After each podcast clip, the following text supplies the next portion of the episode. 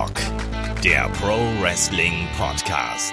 Ja, hallo und herzlich willkommen zu Headlock, dem Pro Wrestling Podcast, Ausgabe zweihundertzweiundneunzig. Wir befinden uns auf der Road to WrestleMania und wir besprechen heute so ein bisschen unsere Erwartungen, Hoffnungen und Wünsche an WrestleMania sechsunddreißig, natürlich im Speziellen nach den Geschehnissen beim Royal Rumble. Mein Name ist Olaf Bleich, ich bin euer Host. Bei mir, da ist der Kai. Wunderschönen guten Tag. Wunderschönen guten Tag. Heute auch ohne Lieblings-Ex-YouTuber oder sonst irgendwas, sondern nur der Kai. Aber ich glaube, es ist trotzdem eine Premiere. Das ist jetzt Ausgabe zweihundertzweiundneunzig. Ich glaube, das ist das erste Mal, dass ich in Jeanshose podcaste. Das ist äh, ein ungewohntes, ungewohntes Gefühl. Bin ich kein Fan von. Weil du sonst immer in Jogginghose.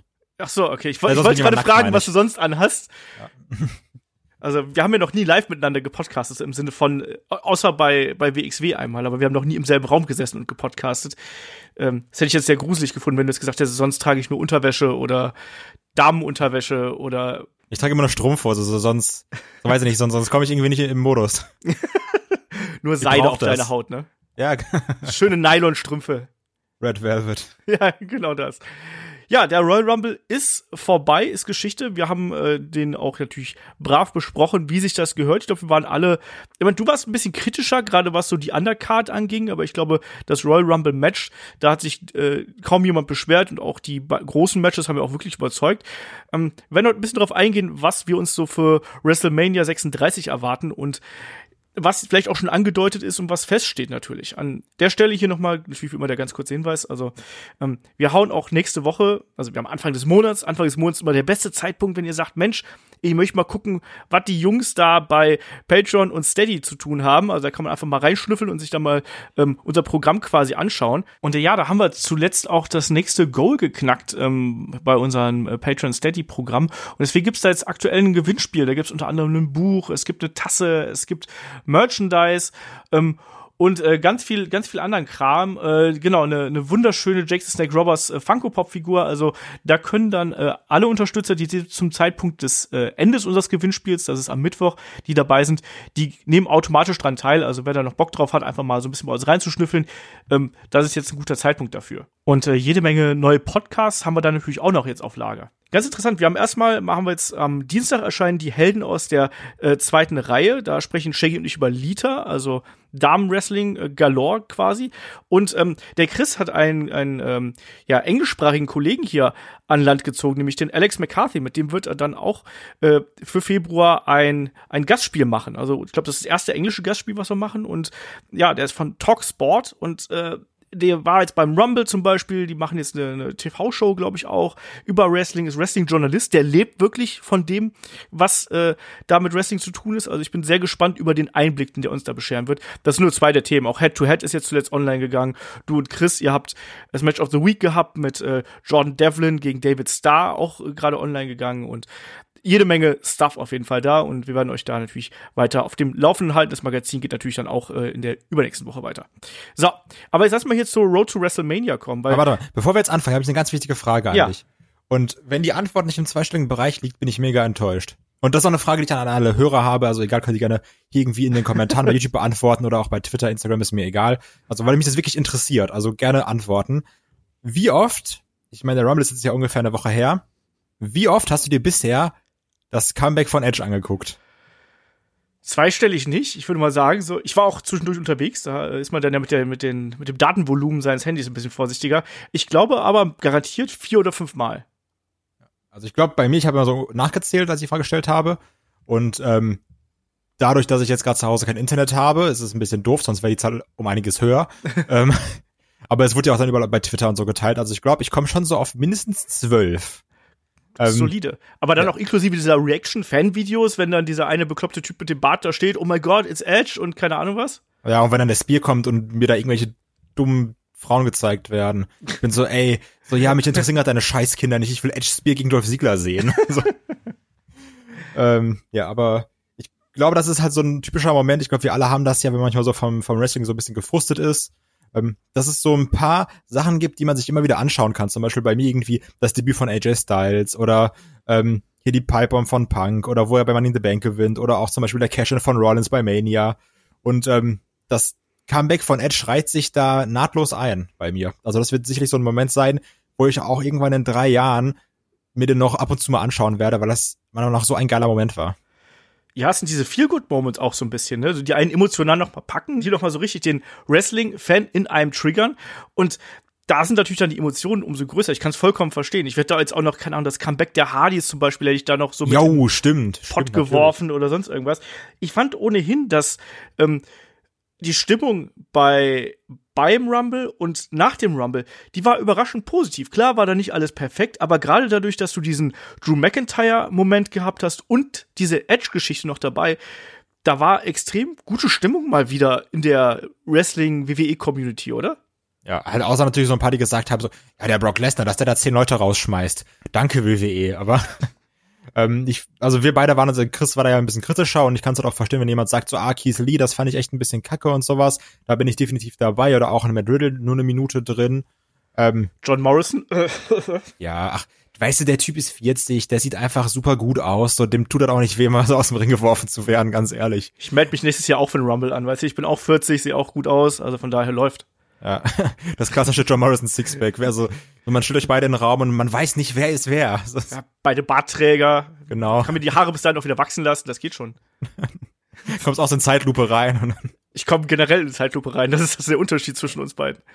Ja, so, ähm, wie ich, ich mochte die Geschichte, die da erzählt wurde, sehr, sehr gerne. Ja. Und wie gesagt, das hat man auch irgendwie ganz stark gemerkt. Und dann lass doch direkt hier mit diesen Top-Contendern auch vielleicht einsteigen, weil es ist, gab ja schon die ersten Matches, die jetzt auch für, oder das erste Match, was für WrestleMania angekündigt worden ist. Ne? Drew McIntyre, erstmal da nochmal ganz kurz zur Person.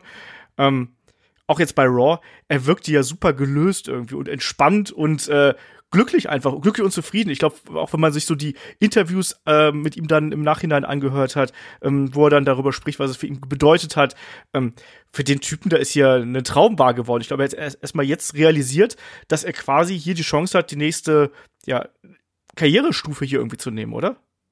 Ja, ich glaube auch einfach, dass da so einiges an, klar, so jetzt ist natürlich einiges an Druck zugekommen, weil du weißt, du wirst bei Mania stehen, aber auch so ein bisschen dieser Druck abgefallen, weil wenn du schon damals irgendwie vor zehn Jahren als der Chosen One von Vince McMahon angekündigt wirst und dann am Ende irgendwo bei drei M B landest oder so ein Kram, ähm, das nagt, glaube ich, auch an dir. Ja. Und dann irgendwie in diese krasse Shape zu kommen, diesen mega Look zu haben und dann ist den Rumble zu gewinnen, ähm, das ist halt nochmal eine einmalige Chance, ne? Ja, deswegen, da kommt man auch das ein oder andere Tränchen verstehen, was er da verdrückt hat und so. Also der Gesichtsausdruck natürlich auch nach dem Rumble-Sieg war hier, der war Gold wert. Aber das ist auch geil. Ich, das, ich vergleiche das so ein bisschen mit The Miz zum Beispiel, als er damals Money in the Bank gewonnen hat. Und er steht oben auf der Leiter und hat dann eben diesen Koffer in der Hand. Und du siehst genau, wie ihm gerade die Tränen in die Augen schießen, weil er genau weiß, hey, viel geiler, also jetzt, jetzt kannst du noch viel geiler werden eigentlich ab diesem Punkt, ne? Und ich hoffe auch, dass man das mit Drew McIntyre hier nicht äh, ja verbockt, sagen wir es mal so. Ich bin ein bisschen kritisch, was Drew als Babyface angeht. Ich fand ihn jetzt schon hier und da ein bisschen anstrengend, muss ich sagen, aber es ist natürlich auch aus der Situation herausgeboren. Ähm, mir hat hier erstmal diese, diese seine, seine Rede quasi gefallen, dann hat er ja das Match gegen, ähm, äh, gegen den O C gehabt, ein Handicap-Match und hat die beiden zerlegt nach Strich und Faden und danach gab es ja die Attacke von Brock Lesnar. Wie hat dir das jetzt hier diese Woche gefallen? Also ich muss generell sagen, auch weil du gerade dieses äh, Weinen in deinem Ring angesprochen hast nach dem Rumble-Sieg, ich mag es ja auch immer, wenn da beim Wrestling diese echten Emotionen durchkommen. Total. Und ja. ähm, das merkst du auch in der Promo von dem McIntyre. Der Typ ist gerade wirklich super glücklich. Und ähm, die Frage ist ja auch, das fanden wir auch alle bei Kofi super geil, als er bei Mania gewonnen hat. Aber wie lange kannst du auf diesem, ey, das ist gerade alles super schön, Hype äh, weiter aufbauen? Und dieses, weil wenn er jetzt jede Woche rauskommt, bis Mania und sagt, ey, Rumble gewonnen, geiler Moment, dann wird's halt wieder mau, ne? Dann hat man nach zwei Monaten keinen Bock mehr drauf. Die Frage ist natürlich, Ähm, wie du aus Drew dieses Babyface jetzt ja machst, was er ja vorher irgendwie so nicht war. Also er weiß ja nicht dieses krasse Babyface, was er jetzt schon irgendwie darstellt, meiner Meinung nach, oder darstellen ja. wird. Ähm, lässt ihn aber jetzt nicht, also lässt ihn aber nicht diese, diese Badass-Attitüde verlieren. Das ist so ein bisschen das Gefährliche dabei. Also weil Drew McIntyre muss weiterhin cool bleiben. Das, was sie quasi bei einem Rollins nicht geschafft haben. Und aggressiv muss er auch vor allem sein. Also er muss wirklich dann auch diese Härte mitbringen. Ich glaube, die hat er natürlich noch. Ich glaube, dass jetzt diese Ausgabe von Raw war jetzt da nicht repräsentativ. Nein, nein, das war auch alles gut da. Nur ich meine, das sind so die Sachen, die du jetzt in den nächsten Wochen, Monaten beachten musst. Weil wir genau. schon mehrfach gesehen haben, dass äh, geile Momente, dass wir geile Momente hatten. Sie zum Beispiel auch in Rollins oder in Kofi.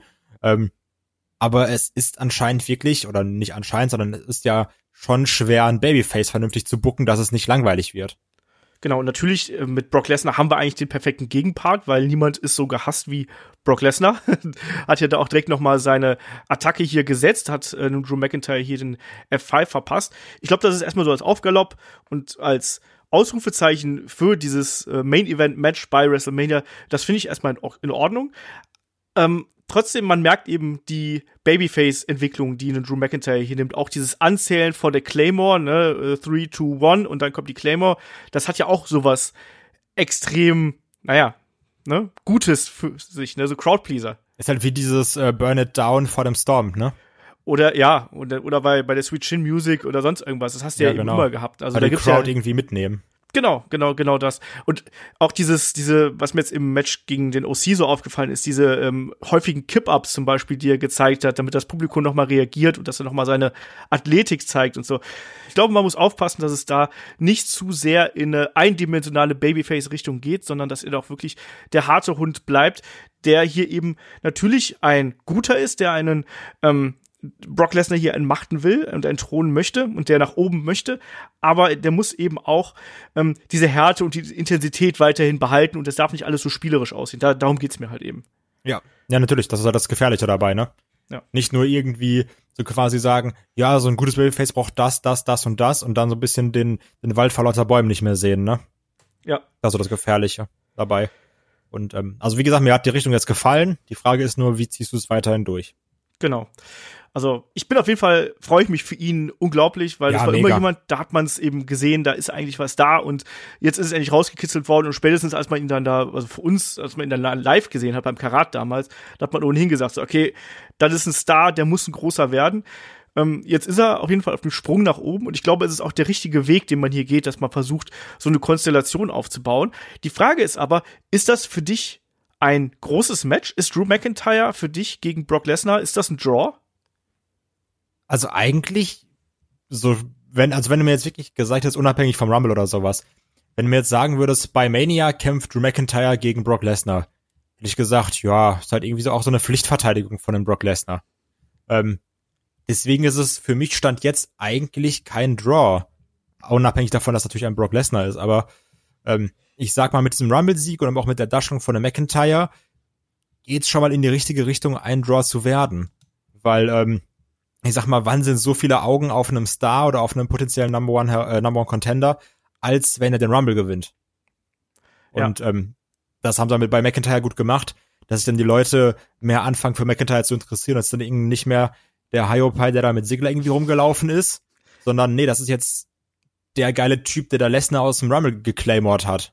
Von daher ist es, glaube ich, gerade auf dem Weg dahin, ein Draw zu werden. Ich ja. weiß aber auch nicht, ob's Ja, also keine, für mich waren auch die Roman Reigns Matches nie so geile Main Events, ne? Also von daher kann auch das ruhig das Main Event sein, weil Stand jetzt klingt's irgendwie nicht nach Mania Main Event, oder? Das ist es halt eben. Also ich finde auch, dass es jetzt nicht so wie der typische Main Event Kampf klingt. Und dafür, das wird jetzt die große Kunst sein, wirklich jetzt innerhalb der nächsten, ja, zwei Monate, die wir dann noch haben, bis Anfang April, ähm, da wirklich diese Fehde so intensiv aufzubauen, dass du da emotional wirklich hundert Prozent invested bist. Der gute Drew McIntyre hat natürlich jetzt diesen Push durch den Rumble-Sieg. Du bist emotional dabei. Und jetzt wird es die Kunst sein, das wirklich so zu, aufzubauen, dass er da, also dass, dass diese Fehde sich so intensiv anfühlt, dass da auch einen, ähm, eine Erwartungshaltung entsteht. Das wird schwierig sein zu sehen, wie, oder interessant sein zu sehen, wie man das dann ähm, erklärt und wie man hier diese Konstellation irgendwie ähm, aufbaut. Was glaubst du, wie wird man das versuchen? Weil man hat natürlich mit dem Brock Lesnar jemand, der kommt und geht, gern wie er möchte. Ähm, glaubst du, Drew McIntyre kriegt vielleicht noch so ein Zwischenprogramm in irgendeiner Art und Weise? Wir haben noch zwei Pay-Per-Views jetzt dazwischen. Ja, das ist halt so ein bisschen die Sache dabei. Also ich glaube schon, dass er noch irgendwie eins zerlegen wird. Also ich habe jetzt keinen Bock, dass er irgendwie seinen, seinen Rumble-Sieg verteidigen muss oder so gegen irgendjemanden. Aber ich könnte mir jetzt vorstellen, dass irgendeiner kommt und sagt, ja, hier dein Rumble-Sieg, das war doch nur Glück, bla bla bla. Und dann äh, tritt er den zweimal Pay-Per-Views weg und dann ist gut. Das ist halt immer so dieses, die Sache, die man, glaube ich, gerne, oder die auch ich selber immer vergesse, wenn der Rumble vorbei ist. Also gefühlt ist Rumble und dann kommt Mania, so im Kopf, wenn du zurückdenkst ja, ja, immer. Dann ist so, jetzt kommt Rumble, ja, aber dann ist noch Chamber, dann ist noch irgendwie, keine Ahnung was, und dann ist erst Mania. Und du bist so, na, irgendwie müssen wir jetzt die Zeit noch füllen dazwischen. Und, weil das Problem ist jetzt ja, das Main Event von Mania, oder also das Match zwischen den beiden von Mania steht jetzt ja schon. das muss so irgendwie so ein, so ein Lückenfüller-Kram wieder bekommen. Ja. Und das ist halt schwierig, weil du dann in der Zeit Drew McIntyre nicht langweilig lassen werden darfst. Ja. Ähm, und ihn, also das ist so das Schwierige dabei. Aber muss auch sagen, gerade der Rumble und auch so wieder dieser Auftritt bei Raw hat mir, oder generell finde ich, hat wieder gezeigt, wie gut ein Brock Lesnar in Stories eigentlich funktionieren kann. Ja, wenn also, er Bock oder, hat. Ja, ja, wenn er Bock hat. Also auch so allein diese, wenn du mal allein guckst, mit wie krass er Keith Lee overgebracht hat, allein mit dem mit dem Blick. Ja. Oder da wurde gesagt, okay, da kommt jetzt, da kommt jetzt ein Brecher. Ich sag mal, wenn jetzt ein Lesnar so alle zwei Wochen da wäre, wird das, glaube ich, gar nicht mal so verkehrt sein. Soll ich dir mal mein Fantasy-Booking ein bisschen verraten? Hm. Also wir haben ja noch zwei Events, muss man dazwischen sagen. Wir haben noch zwei große Pay-Per-Views dazwischen.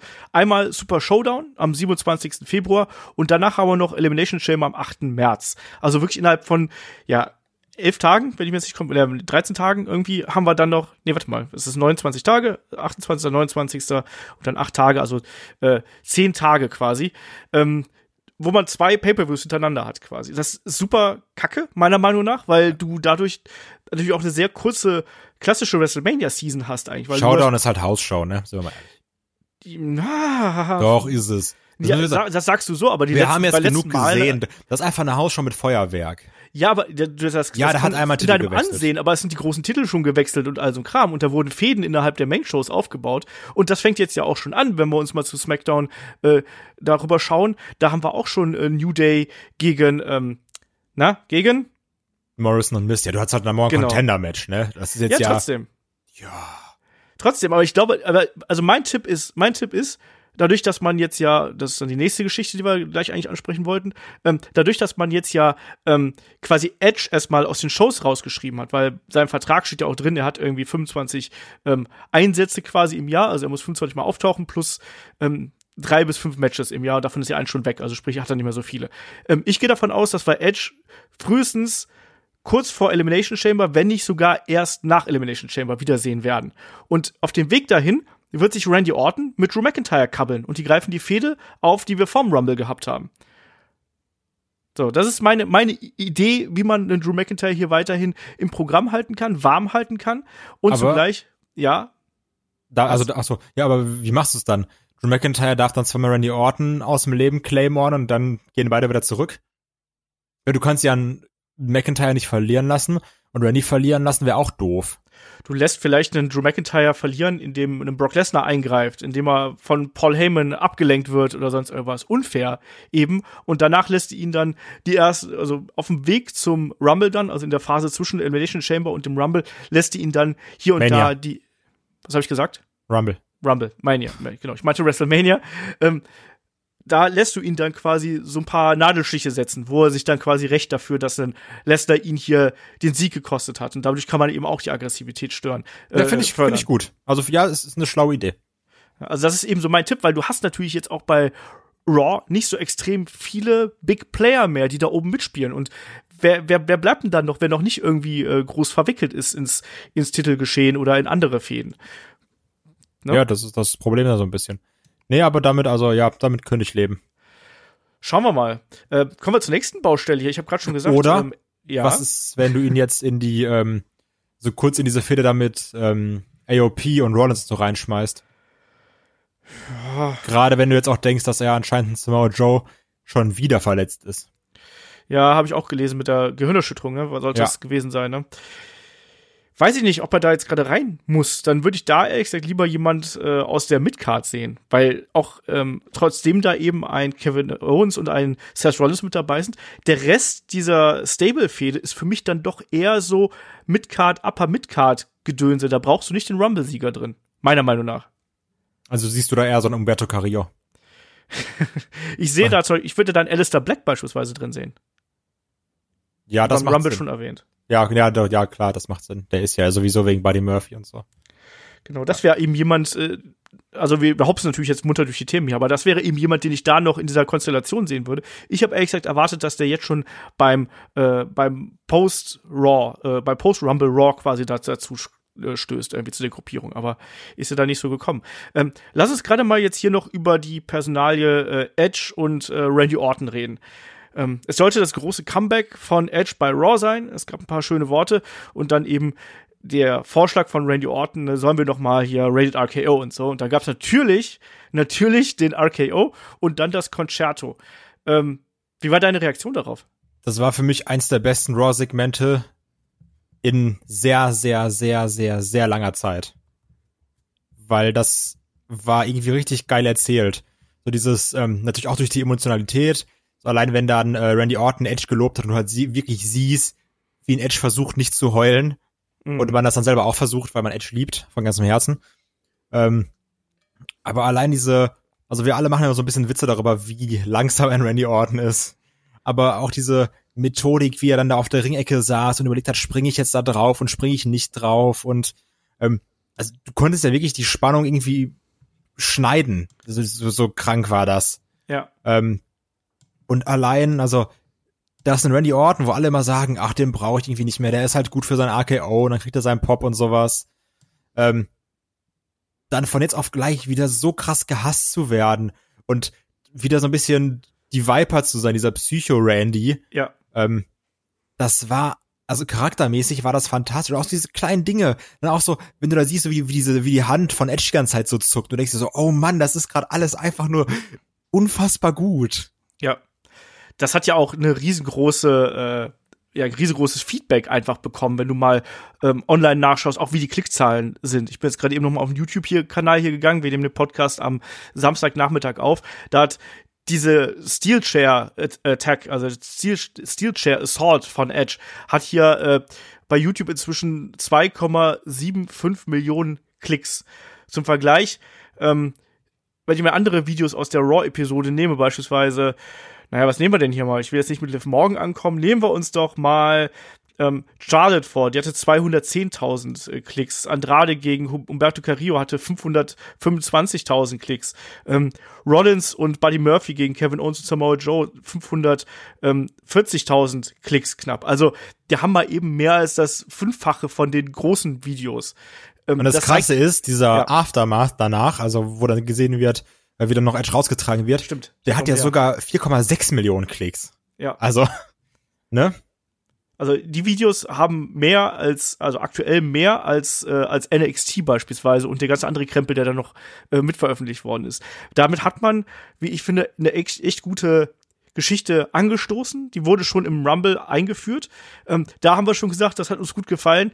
Und wie du richtig sagst, also als Babyface ist ein Randy Orton relativ Austauschbar, austauschbar, abgesehen vom R K O. Ich glaube, da sind wir uns irgendwie einig. Der ist als Babyface nur halb so gut wie als Heel, aber wenn er diesen Heel hier raushängen lässt, dann macht einen Randy Orton einfach super Spaß. Das ist so. Klar, die Kämpfe von ihm sind immer langsam und methodisch, aber dass man jetzt die Vergangenheit von den beiden nimmt, jetzt dadurch wieder was aufbaut.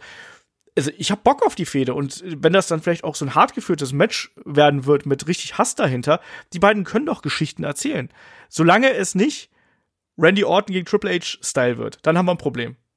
Ne? Das hatten wir ja schon mal vor ein paar Jahren, wo der Aufbau eigentlich total spannend gewesen ist ähm, und dann der WrestleMania-Main-Event natürlich dann eine Katastrophe war. Aber ähm, ich bin da komplett bei dir. Also das war ein guter, ein guter Start in diese Fehde und es war auch eine gute Art und Weise, wie man ja auch so eine Auszeit von Edge hier quasi erstmal erklären kann. Randy Orton kann jetzt sich hinstellen am Montag und sagen, hey, hier, ne, ich bin der, der das große Comeback hier zerstört hat. Ich bin der, der eure Träume zerstört. Und all solche Geschichten, ne? Also, ne, die Cinderella-Story, ich bin der, der Cinderella in den Arsch tritt und solche Sachen. Und dann auch noch mit einer Aktion, die quasi Edge und Christian groß gemacht haben. Also, ja. Da sind so viele Referenzen dabei, das ist einfach gut. Und das kann man, glaube ich, auch gar nicht schlecht reden.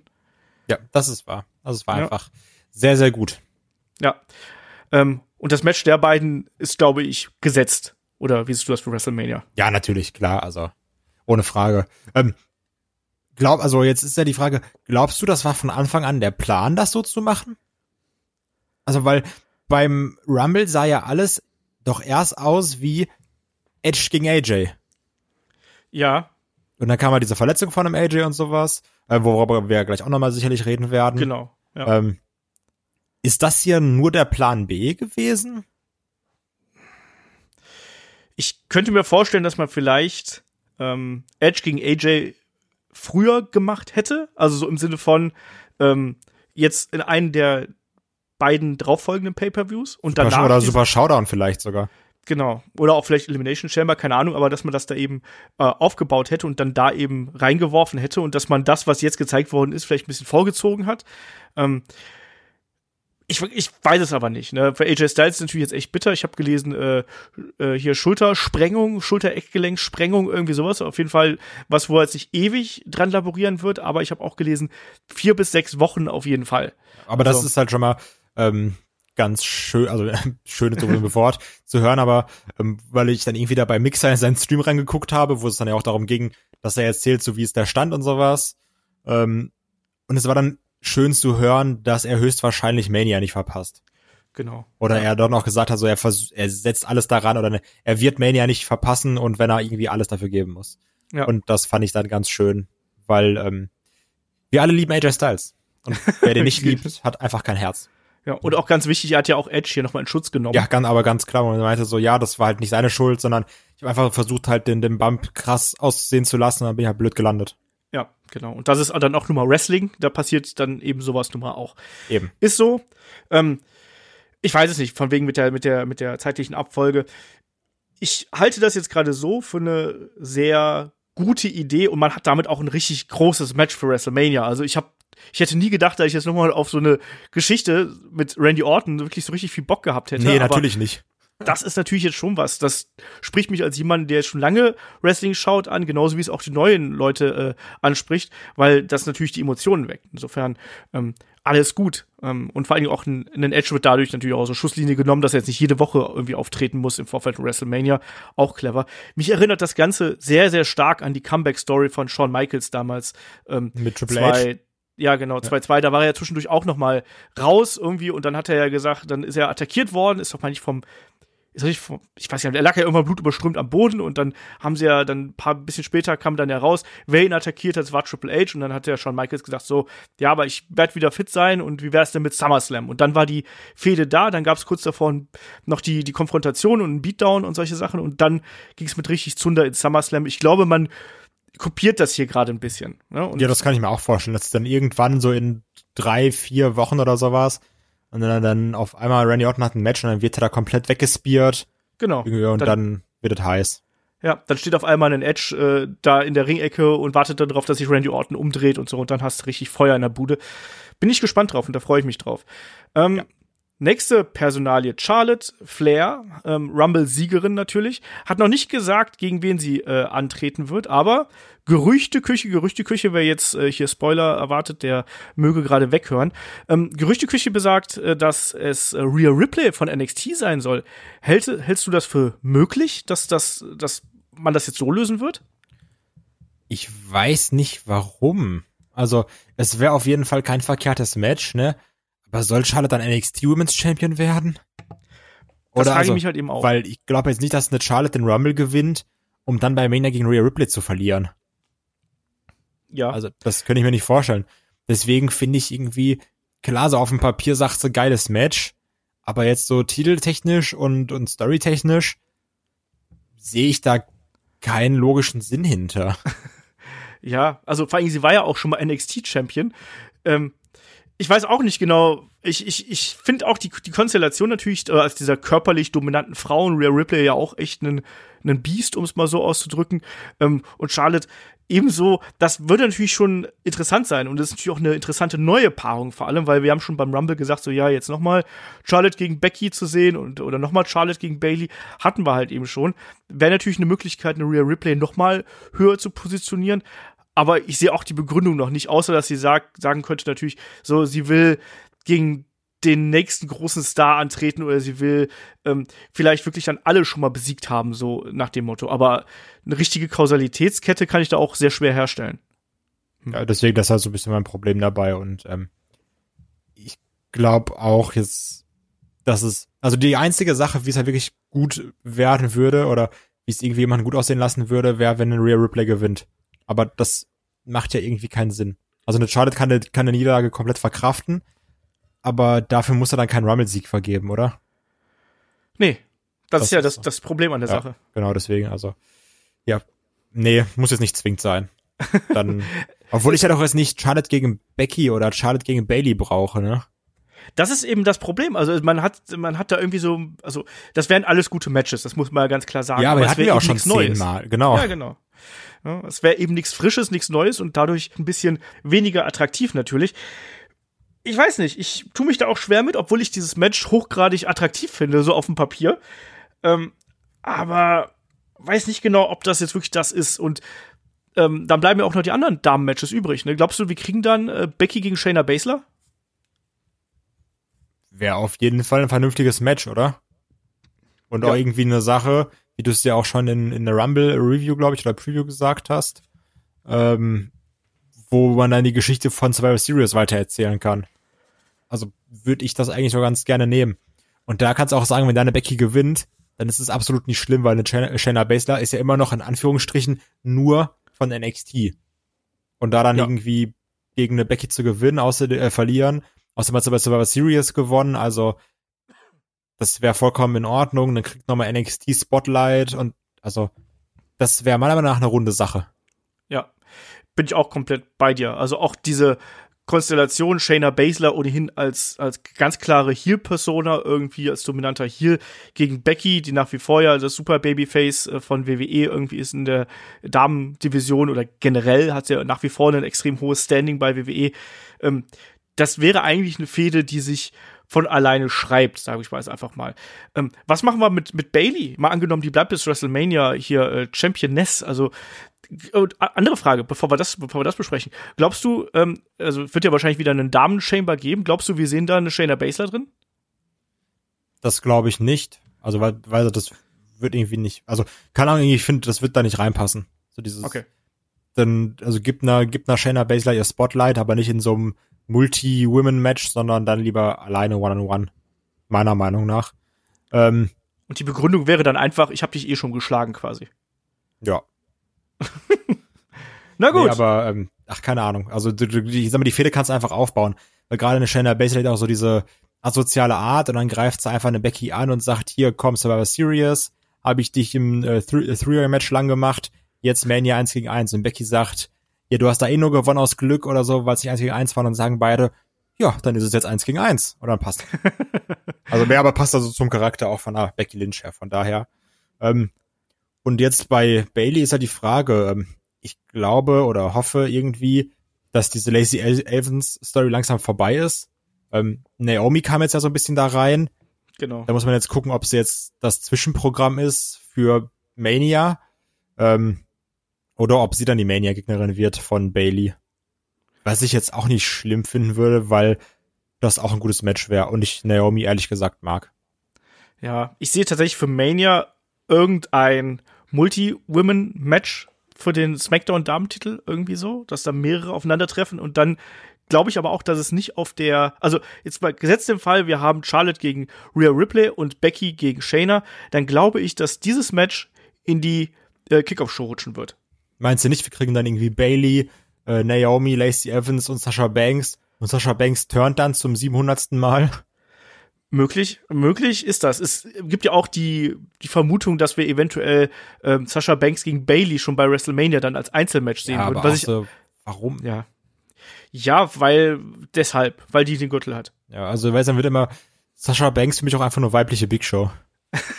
Ja, ein bisschen, ja. Ähm, glaubst du, wir sehen da noch jemanden von N X T, der, der eventuell noch äh, sich damit einmischen könnte? Also wir haben noch eine Bianca Belair, die beispielsweise beim Rumble sehr dominant dargestellt worden ist. Oder glaubst du, die nimmt das einfach mit und sagt, ja, ich kann's ja, ne? Ich glaube, das war wirklich einfach nur gut für Standing. Also, okay. Das ist jetzt hier. Und, ähm, also du hast schon so viele Frauen im, also in Anführungsstrichen so viele Frauen im Main-Roster, die du gar nicht benutzt vernünftig. Ähm, dann immer nur mehr hochholen, um zu sagen, guck mal, die ist doch cool bei N X T, die packen wir jetzt ins Main-Roster und lassen sie danach scheiße werden. ähm, das ist, das ist auch nicht der richtige Weg. So, arbeite erstmal vernünftig mit denen, die du hast. Und dann kannst du irgendwann mal neu, also so, weißt du, das ist wie so, du musst, wenn das Kind dann irgendwie Spielzeug hat und dann sagt, so, jetzt will ich aber neues Spielzeug, nee, spiel doch erstmal mit dem, was du hast. Mach doch mal. Will niemand neu kaufen. So ist es. Der Kai wird mal ein guter Papa. Ja, genau. ähm, was mir aber halt auffällt, ist die Tatsache, dass wir ja schon relativ viele Geschichten haben, die angefangen haben, aber die man jetzt noch zu einem ja WrestleMania-tauglichen Finish führen könnte, oder? Also äh, Drew McIntyre, Brock Lesnar ist angestoßen worden, Edge, Randy Orton. Ähm, ja, Becky gegen Shayna halte ich auch für was, was sehr wahrscheinlich ist. Wir haben eine Charlotte, die dann noch als als äh, Rumble-Siegerin natürlich noch ein Match irgendwo bekommen wird in irgendeiner Form. Ähm, wir haben diesen Stable-Warfare, den ich ja gerade eben schon angesprochen habe. Ähm, Architects of Pain hab, wurde jetzt ja der äh, der Stable so ein bisschen inoffiziell getauft irgendwo. Ähm, was? Kevin Owens, ja bitte? Ich habe gerade so, ich habe gerade mir ist gerade was in den Kopf gekommen. Was ist denn, wenn Charlotte jetzt einfach sagt, äh, bei Mania will ich als Titelmatch die Damen haben? Also die, also die Damen, also zwei, also Tag-Team-Titel. Das war dumm formuliert.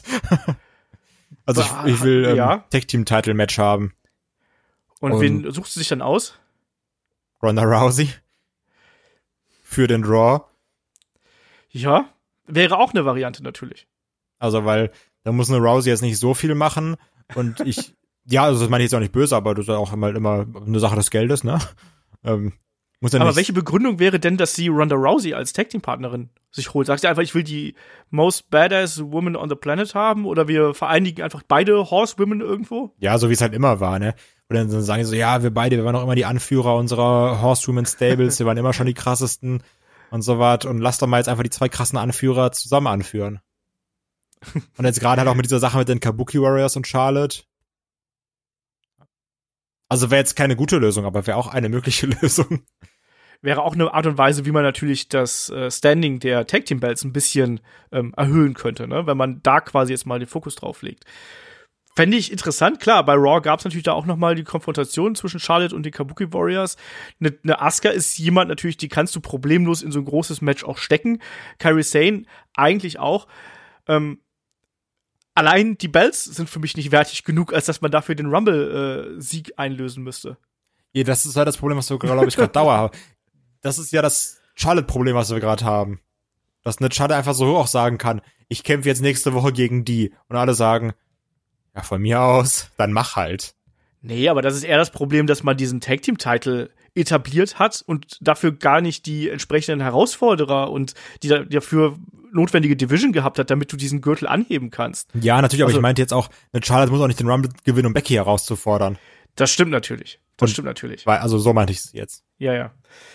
Ja, ich, ich weiß, was du, was du da, was du da meinst, aber trotzdem ist Charlotte natürlich jemand, die hätte so oder so eine dominante Rolle bei WrestleMania gespielt. Und das jetzt wäre, wie gesagt, nochmal eine Art und Weise, wie man vielleicht auch den Fokus auf den, auf die Tag-Team-Titles legen könnte und dem eben entsprechend Spotlight geben könnte. Also das hat man ja schon bei T L C gesehen mit Charlotte und Becky gegen äh, die Kabuki Warriors. Vielleicht, andererseits auch da, wir haben noch äh, Elimination Chamber dazwischen, vielleicht muss man das auch da ein bisschen überbrücken. Weiß nicht.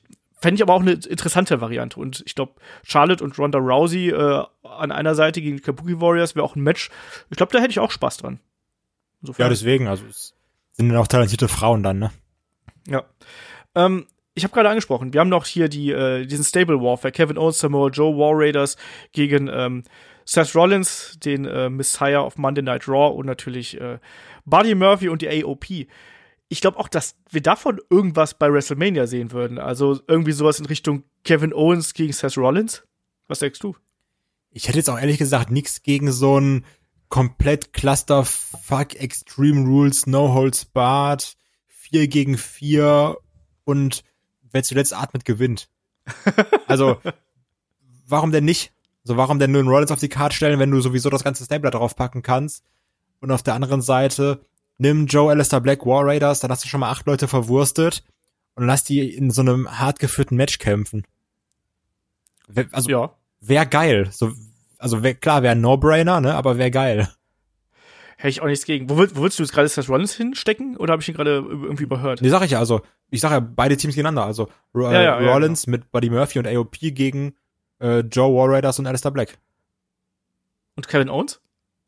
Ach, ich, ich meinte nicht Joe, ich meinte Kevin Owens, weil Joe verletzt ist. Okay. Ja, da muss man eh sehen. Ich habe auch Gerüchte gelesen, dass eventuell noch ein weiteres Teammitglied zu äh, ja, Seth Rollins Bande irgendwie damit dazukommen könnte. Es, man spricht darüber, dass man diesen Stable langfristig noch äh, weiter stärken möchte. Braucht diese Gruppierung einen fünften Mann? Wenn, finde ich, dann bräuchten die eine Frau vielleicht. Das finde ich auch mal interessant. Wieso will man eigentlich immer so Frauen in so Stables schmeißen? Das habe ich noch nie verstanden. Ja, wieso denn nicht? Darum, wenn du als Stable, wenn du, nee, wenn du, aber es ist doch so, wenn du als Stable eine Promotion dominieren möchtest, dann müsst du doch im Idealfall einen Wrestler oder ein Team in jeder Sparte haben. Und wir haben mit äh, Seth Rollins jemanden, der um den U- Universal-Title fehlen könnte, irgendwann mal, wenn die ganze Geschichte da rum ist. Wir haben mit Buddy Murphy jemanden, der wie gemacht dafür ist, dass er U S-Champion werden könnte. Du hast die A O P als Tag-Team und dann hast du eben auch noch äh, vielleicht eine Dame mit dabei, die dann eben auch noch damit reinrutschen. Und du brauchst einfach einen Mann, der keine Hemmung hat, Frauen zu schlagen. Nee, ach, keine Ahnung, nee, ich finde sowas irgendwie nie gut. Ähm, auch ein fünftes Mitglied brauche ich jetzt nicht zwingend. Ich finde Stable, so vier ist immer eine gute Zahl. Das passt immer. Fünf ist eine Kackzahl. Das ist es eben auch. Also ich würde es jetzt anders ausdrücken, vielleicht etwas eloquenter, aber ich glaube auch, dass, dass wir bei äh, vier einen größeren Fokus auf die individuellen Talente legen können. Und bei Fünfen ist es dann einfach schon wieder fast ein bisschen zu viel. Das, da, da fällt oft quasi einer hinten über. Dann ist es so wie der Bullet Club irgendwann. So, ja, wir sind fünfhundert Leute. Ah, okay, cool. Ja, schöne Spaß. Grüße an die N W O damals, N W O B-Team und äh, weiß ich nicht, was sie alles da gehabt haben. Also von daher, ja, ich finde auch vier sind auch äh, total genug, aber ich kann mir durchaus vorstellen, dass man hier noch den einen oder anderen, ja, Turn einbauen wird, damit es Äh, damit ein bisschen Bewegung in der Fehde drin ist. Ich meine, Aleister Black beispielsweise, um den mal hier ganz kurz reinzuwerfen, hat er gesagt, er wird sich jetzt die Konflikte selber suchen quasi, er wird sich selbst den Ärger suchen und wird nicht mehr darauf warten, dass jemand an seine Tür klopft. Nach, fällt ihm sehr früh ein, nach wie vielen Monaten ist er dabei? Ich weiß es nicht. Ja, Mann, ist auch egal, ne? Besser spät als nie. Naja, aber ich glaube auch, das war hier in irgendeiner Form, also mein, mein Tipp ist, dass wir Kevin Owens gegen Seth Rollins ähm, bei WrestleMania sehen und dann eben mit vielleicht allen drumherum, vielleicht machen sie ein Lumberjack-Match oder sonst irgendwas. Die sehen, gab's schon mal ein gutes Lumberjack-Match? Nein. Ja, also. Ja, weiß ich nicht. Dann hör auf, sowas vorzuschlagen. Ja, warum denn nicht? Aber ich, ich glaube, also ich fänd's auch cool, wenn man so ein, äh, so ein Stable Warfare machen würde. Da hat man ja beispielsweise WrestleMania dreizehn mit äh, Nation of Domination und äh, Ahmed Johnson und Legion of Doom beispielsweise. Damals hatten wir ja schon so in dem Stil. Fände ich hier eigentlich auch ganz spannend. Und dann wirklich so als, als Brawl, keine Ahnung, zehn Minuten, ähm, Falls Count Anywhere, No D Q, einmal beide Teams gegeneinander. Ja. Würde ich auch nehmen. Genau. Ähm, Wo wir gerade bei, bei Midcard-Spektakeln sind. Lana, Lashley, Rusev, Liv. Das geht auch noch ein bisschen weiter, oder? Jo. Das ist, glaube ich, so ein typischer Fall von, wir haben hier eine Sache, die war am Anfang mega trashig. Dann hatte sie mega viele Klicks, war aber immer noch trashig. Jetzt ziehen wir es einfach durch. Jetzt, jetzt machen wir es auch, bis die Leute wirklich sagen, wir haben keinen Bock mehr. Und wenn sie sagen, wir haben keinen Bock mehr, machen wir es einfach noch ein bisschen weiter. Also, ich glaube wirklich, das Ding geht bis Mania. Ja. Und ich glaube auch, dass es jetzt, also für mich ist es jetzt persönlich totgelaufen inzwischen, auch dadurch, wie ja. man gerade ähm, Rusev und Liv hier dargestellt hat. Ich finde, die sahen einfach zuletzt aus wie die letzten Deppen. Ja, ähm, das war auch alles sehr quatschig, also wirklich. Also jetzt ist es halt auch, also jetzt, kennst du das, wenn, wenn du so einen Witz zu lang erzählst und irgendwie am Anfang ist der Gag noch da und dann ist es noch lustig und irgendwann nichts nur, komm jetzt. Bring's halt zu Ende, ja. Es reicht. Hat sie so viermal verlaufen, so bis dreimal abgesch- abgeschweift, genau. abgeschwiffen. Also sind so, ja, ja, jetzt sag, komm, was ist die Pointe, die ist eh kacke. Und das genau haben das, wir jetzt gerade. Das, das, das haben wir jetzt gerade. Und ich glaube auch, dass man diese Fehde noch bis dahin ziehen wird. Und wenn wir da, ey, ganz im Ernst, wenn wir da sowas wie einen ähm, Evening Gown, irgendwas Match kriegen, irgendwas Quatschmäßiges. Oh ja, ich glaube, da kriegen wir halt wirklich was richtig Schlimmes. Und wenn dann, wie gesagt, wenn Rusev einem Lashley hier den Anzug vom Körper reißen muss. Aber sagen soll, und der Turn wird dann einfach sein, dass äh, Rusev und Lashley sagen, eigentlich finden wir uns schon ganz geil. Und dann sind, heiraten einfach die beiden und booms, vier Millionen Klicks. Ja, oder der große Turn von Liv Morgan und jetzt zieht, zieht einfach äh, Rusev von in die Hose runter und dadurch verlieren sie das Match oder so. Ich weiß es nicht. Ich finde, ja. das, die, die Fehde ist inzwischen bei mir auch wirklich vom, vom Abhang gestürzt, in Flammen aufgegangen und schon längst äh, verbrannt. Also das ist ganz grauenvoll. Ähm, Wir haben den U S-Champion, habe ich hier in unserer Aufstellung vergessen. Äh, Andrade ist suspendiert. Äh, Humberto Carrillo hat ja noch so ein bisschen seine, seine Revanche bekommen mit dem äh, D D T auf den Betonboden. Hat ähm, gut geschrieben, ne, um ihn rauszunehmen. Ja, irgendwie schon. Aber ich fand es auch fast merkwürdig, dass man ihn hier den Titel hat behalten lassen, wenn er jetzt eh erstmal dreißig Tage weg vom Fenster ist. Ja, aber du musst immer noch bedenken, der vögelt die Charlotte. Und, ähm, ich glaube schon, dass sowas in der W W E-Welt gar nicht mal so verkehrt ist. Wenn du mit der richtigen Person schläfst, frag mal Triple H. Nee, aber ähm, ja. ich glaube wirklich, der Typ hat einfach ein krasses Standing bekommen, dadurch, dass der mit Charlotte zusammen ist. Ich glaube, dass ihm das auf jeden Fall sehr, sehr hilft. Und ich glaube auch, dass das hier vielleicht eine Rolle spielen ja. könnte. Also jetzt überleg ähm, doch mal einfach, was der jetzt erreicht hat, seitdem dann bekannt ist, dass er mit der zusammen ist. Also jetzt mal ganz ehrlich, weißt du, vom Typ, der halt irgendwie so mal so Fäden hat und ein gutes Match zum U S-Champ, der dauerhaft in der Show ist, ähm, fast alles gewinnt. Also das läuft schon seitdem relativ gut. Ja, ja, ja, ja. Ähm, ich weiß aber trotzdem noch nicht genau, was man mit ihm auf der Road to WrestleMania anstellen wollen würde. Und glaubst du, dass überhaupt der U S-Title irgendeine Rolle spielen wird? Kriegen wir, können wir ja auch rüberschauen zu SmackDown. Da haben wir jetzt einen Braun Strowman als neuen Champion.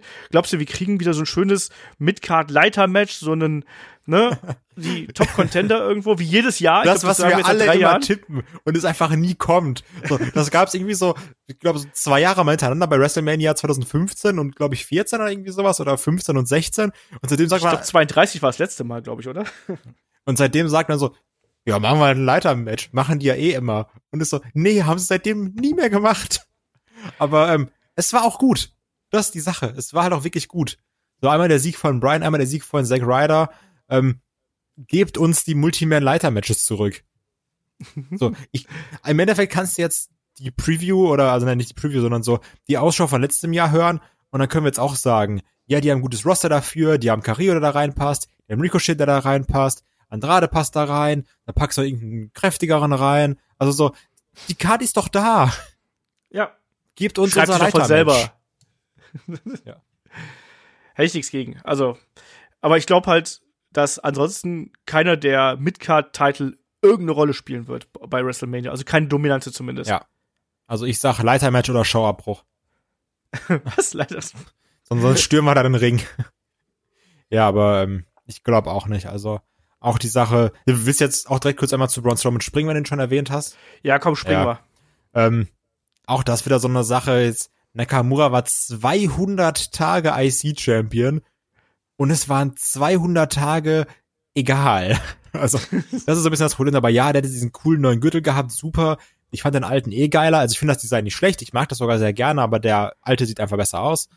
Ähm, und das ist, weißt du, das ist wieder so alles für nix irgendwie. So ein kompletter Quatsch. Jetzt ist er da wieder Champ. Braun Strowman gewinnt so irgendwie nach dem Rumble, wo es keinen interessiert, seinen ersten Singles-Title. Obwohl er schon vorher sechsmal Brock Lesnar hätte besiegen müssen, ähm, schon richtig, richtig heiß war, so charaktermäßig gehypt. Und jetzt ist er da irgendwo und kriegt jetzt einen Titel. Das ist nicht gut. Nee, ich glaube, ich glaub, Braun freut sich da wirklich drüber. Ja, natürlich. Und ich, ich, ich freue mich auch Titel? Für Braun, ne? Aber das ist halt so, wie Elias erster Titel war der vierundzwanzig sieben Championship. Ja, geil. Also, weißt du, das sind halt auch so Sachen. Ist, ja, also, aber der I C-Belt ist mehr wert als der äh, vierundzwanzig sieben-Titel. Ja, stand jetzt nicht. Also doch, mhm. ja doch, stand jetzt schon, weil der vierundzwanzig sieben-Belt nichts mehr wert ist momentan. Und irgendwie damit komisch. Der war doch nie was wert. Ja, aber unterhaltsamer. Also da, da waren mehr Augen drauf, sage ich jetzt mal.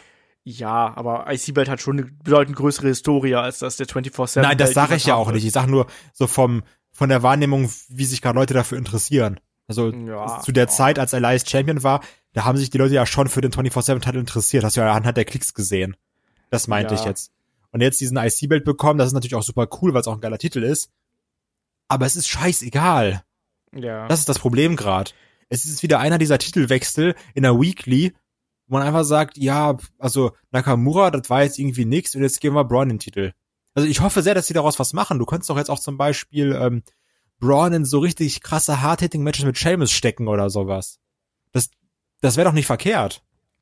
Dann packst du auch noch einen Cesaro da rein oder sowas. Also, das wären noch keine schlechten Matches. Nur irgendwie, ja. so, die Möglichkeiten sind ja da. Eigentlich ja. Aber ich weiß nicht, warum. Schau dir, ich weiß es auch nicht. Kannst du rauslassen. Aber, also, wie, wie gesagt, jetzt so, so Hard-Hitting-Matches mit Sheamus und Braun Strowman, hätte ich Bock drauf sogar. Ja. Warum nicht? Aber muss man halt mal, also allein dadurch, dass Sheamus ja hier beides, ja, ja, ja, warum nicht? Also warum, warum nicht? Mal gucken. Aber ich glaube trotzdem, dass das beides, also dass, dass der I C-Belt, genauso wie der U S-Titel, wenn überhaupt dann in der äh, Pre-Show oder sonst irgendwas äh, stattfinden werden. Also auf jeden Leider, Fall ja. einer der beiden Gürtel, glaube ich, wird in der Kick-Off-Show landen, um es mal so zu sagen. Ja. Ähm, Haben wir noch was bei, bei Raw? Ich glaube nicht. Dann lass mal zu SmackDown springen. Haben wir gerade eben schon so ein bisschen gemacht hier, ne?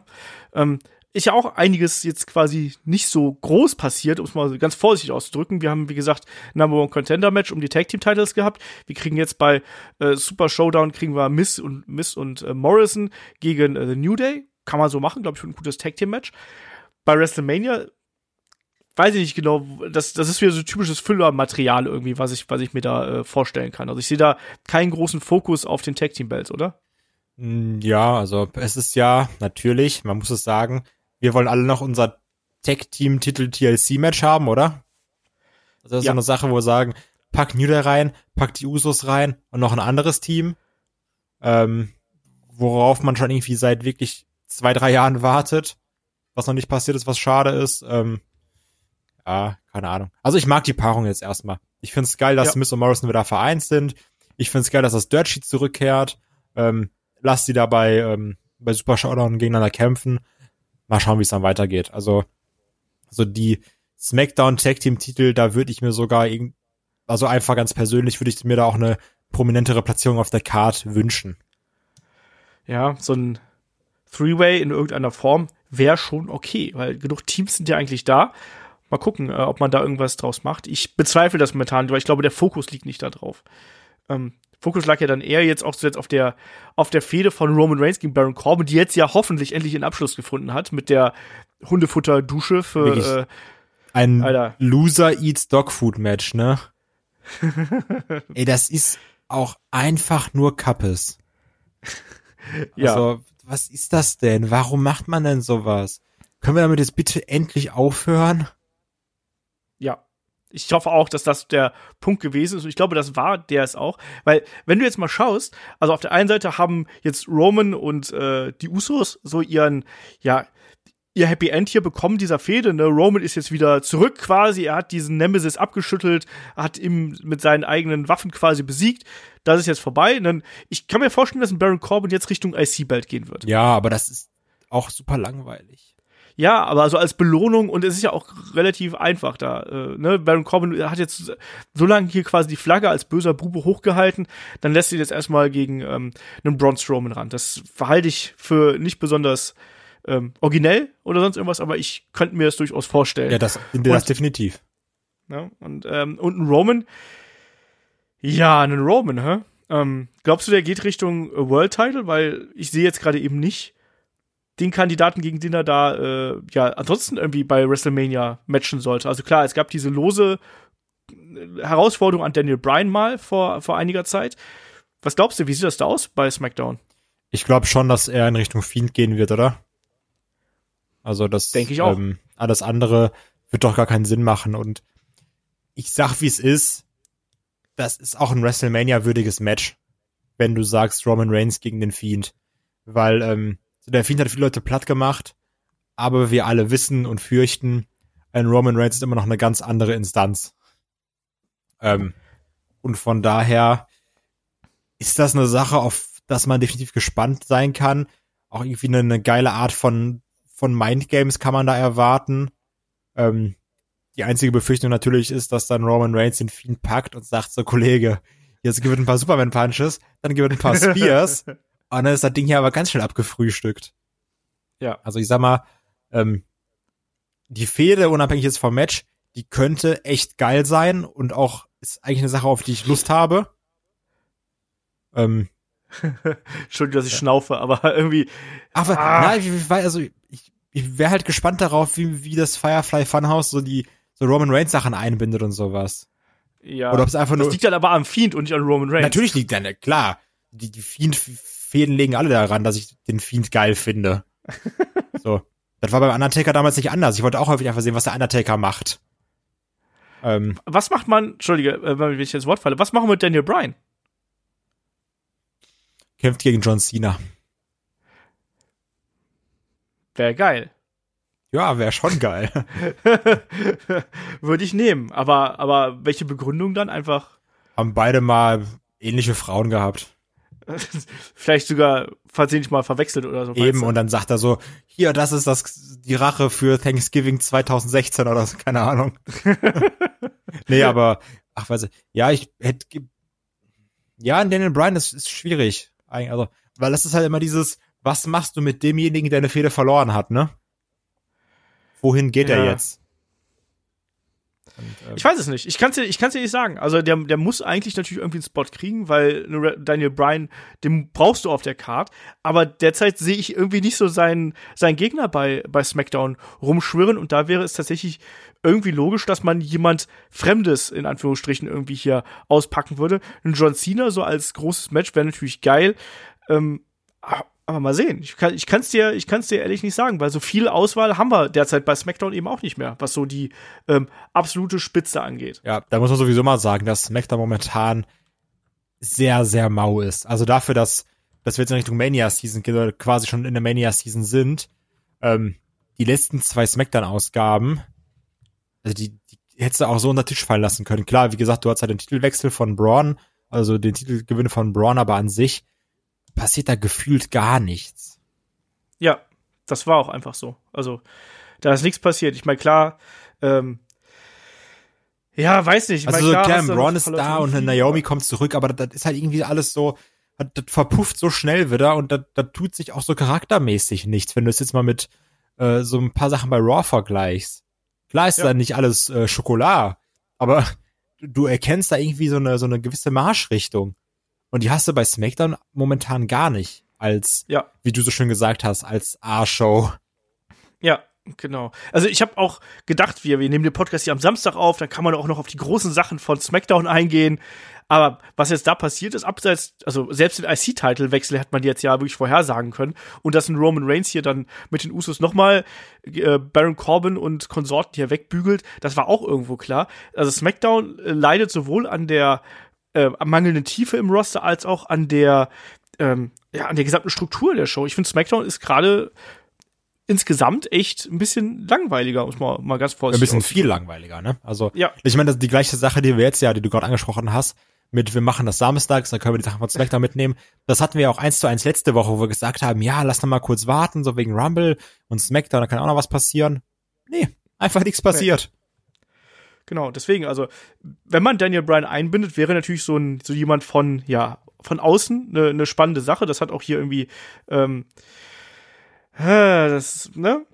Also, er hat ja angekündigt, dass er, also, John Cena hat angekündigt, unter anderem auch bei, bei, bei TalkSport hat es auch nochmal irgendwie bestätigt, da, da hieß es auch irgendwie, er wird bei dem Event sein und in Tampa sein, aber, ne, er weiß eben nicht, ähm, äh, ne, ob er quasi aktiv sein wird. Kann alles und nichts heißen, sagen wir es mal so. Schwierig. Ja, wie immer halt, ne? Diese ja. Zwischenaussagen, die, die man da so bekommt.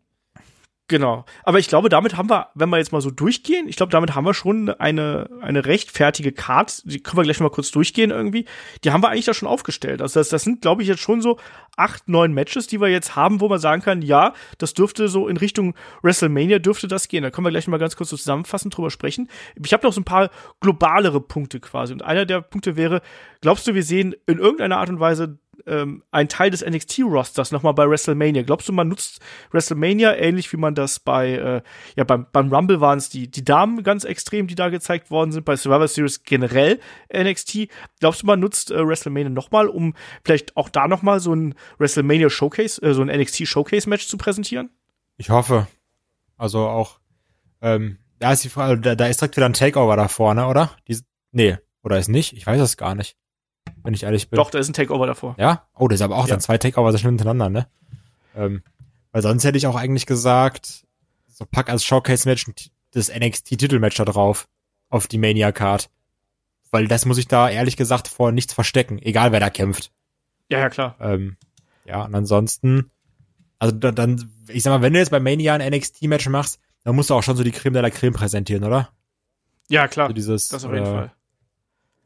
Oder wenn nicht, oder wenn nicht, wenn alles scheitert, gibt es einfach ein North American Leiter Multi-Man-Match. Ja.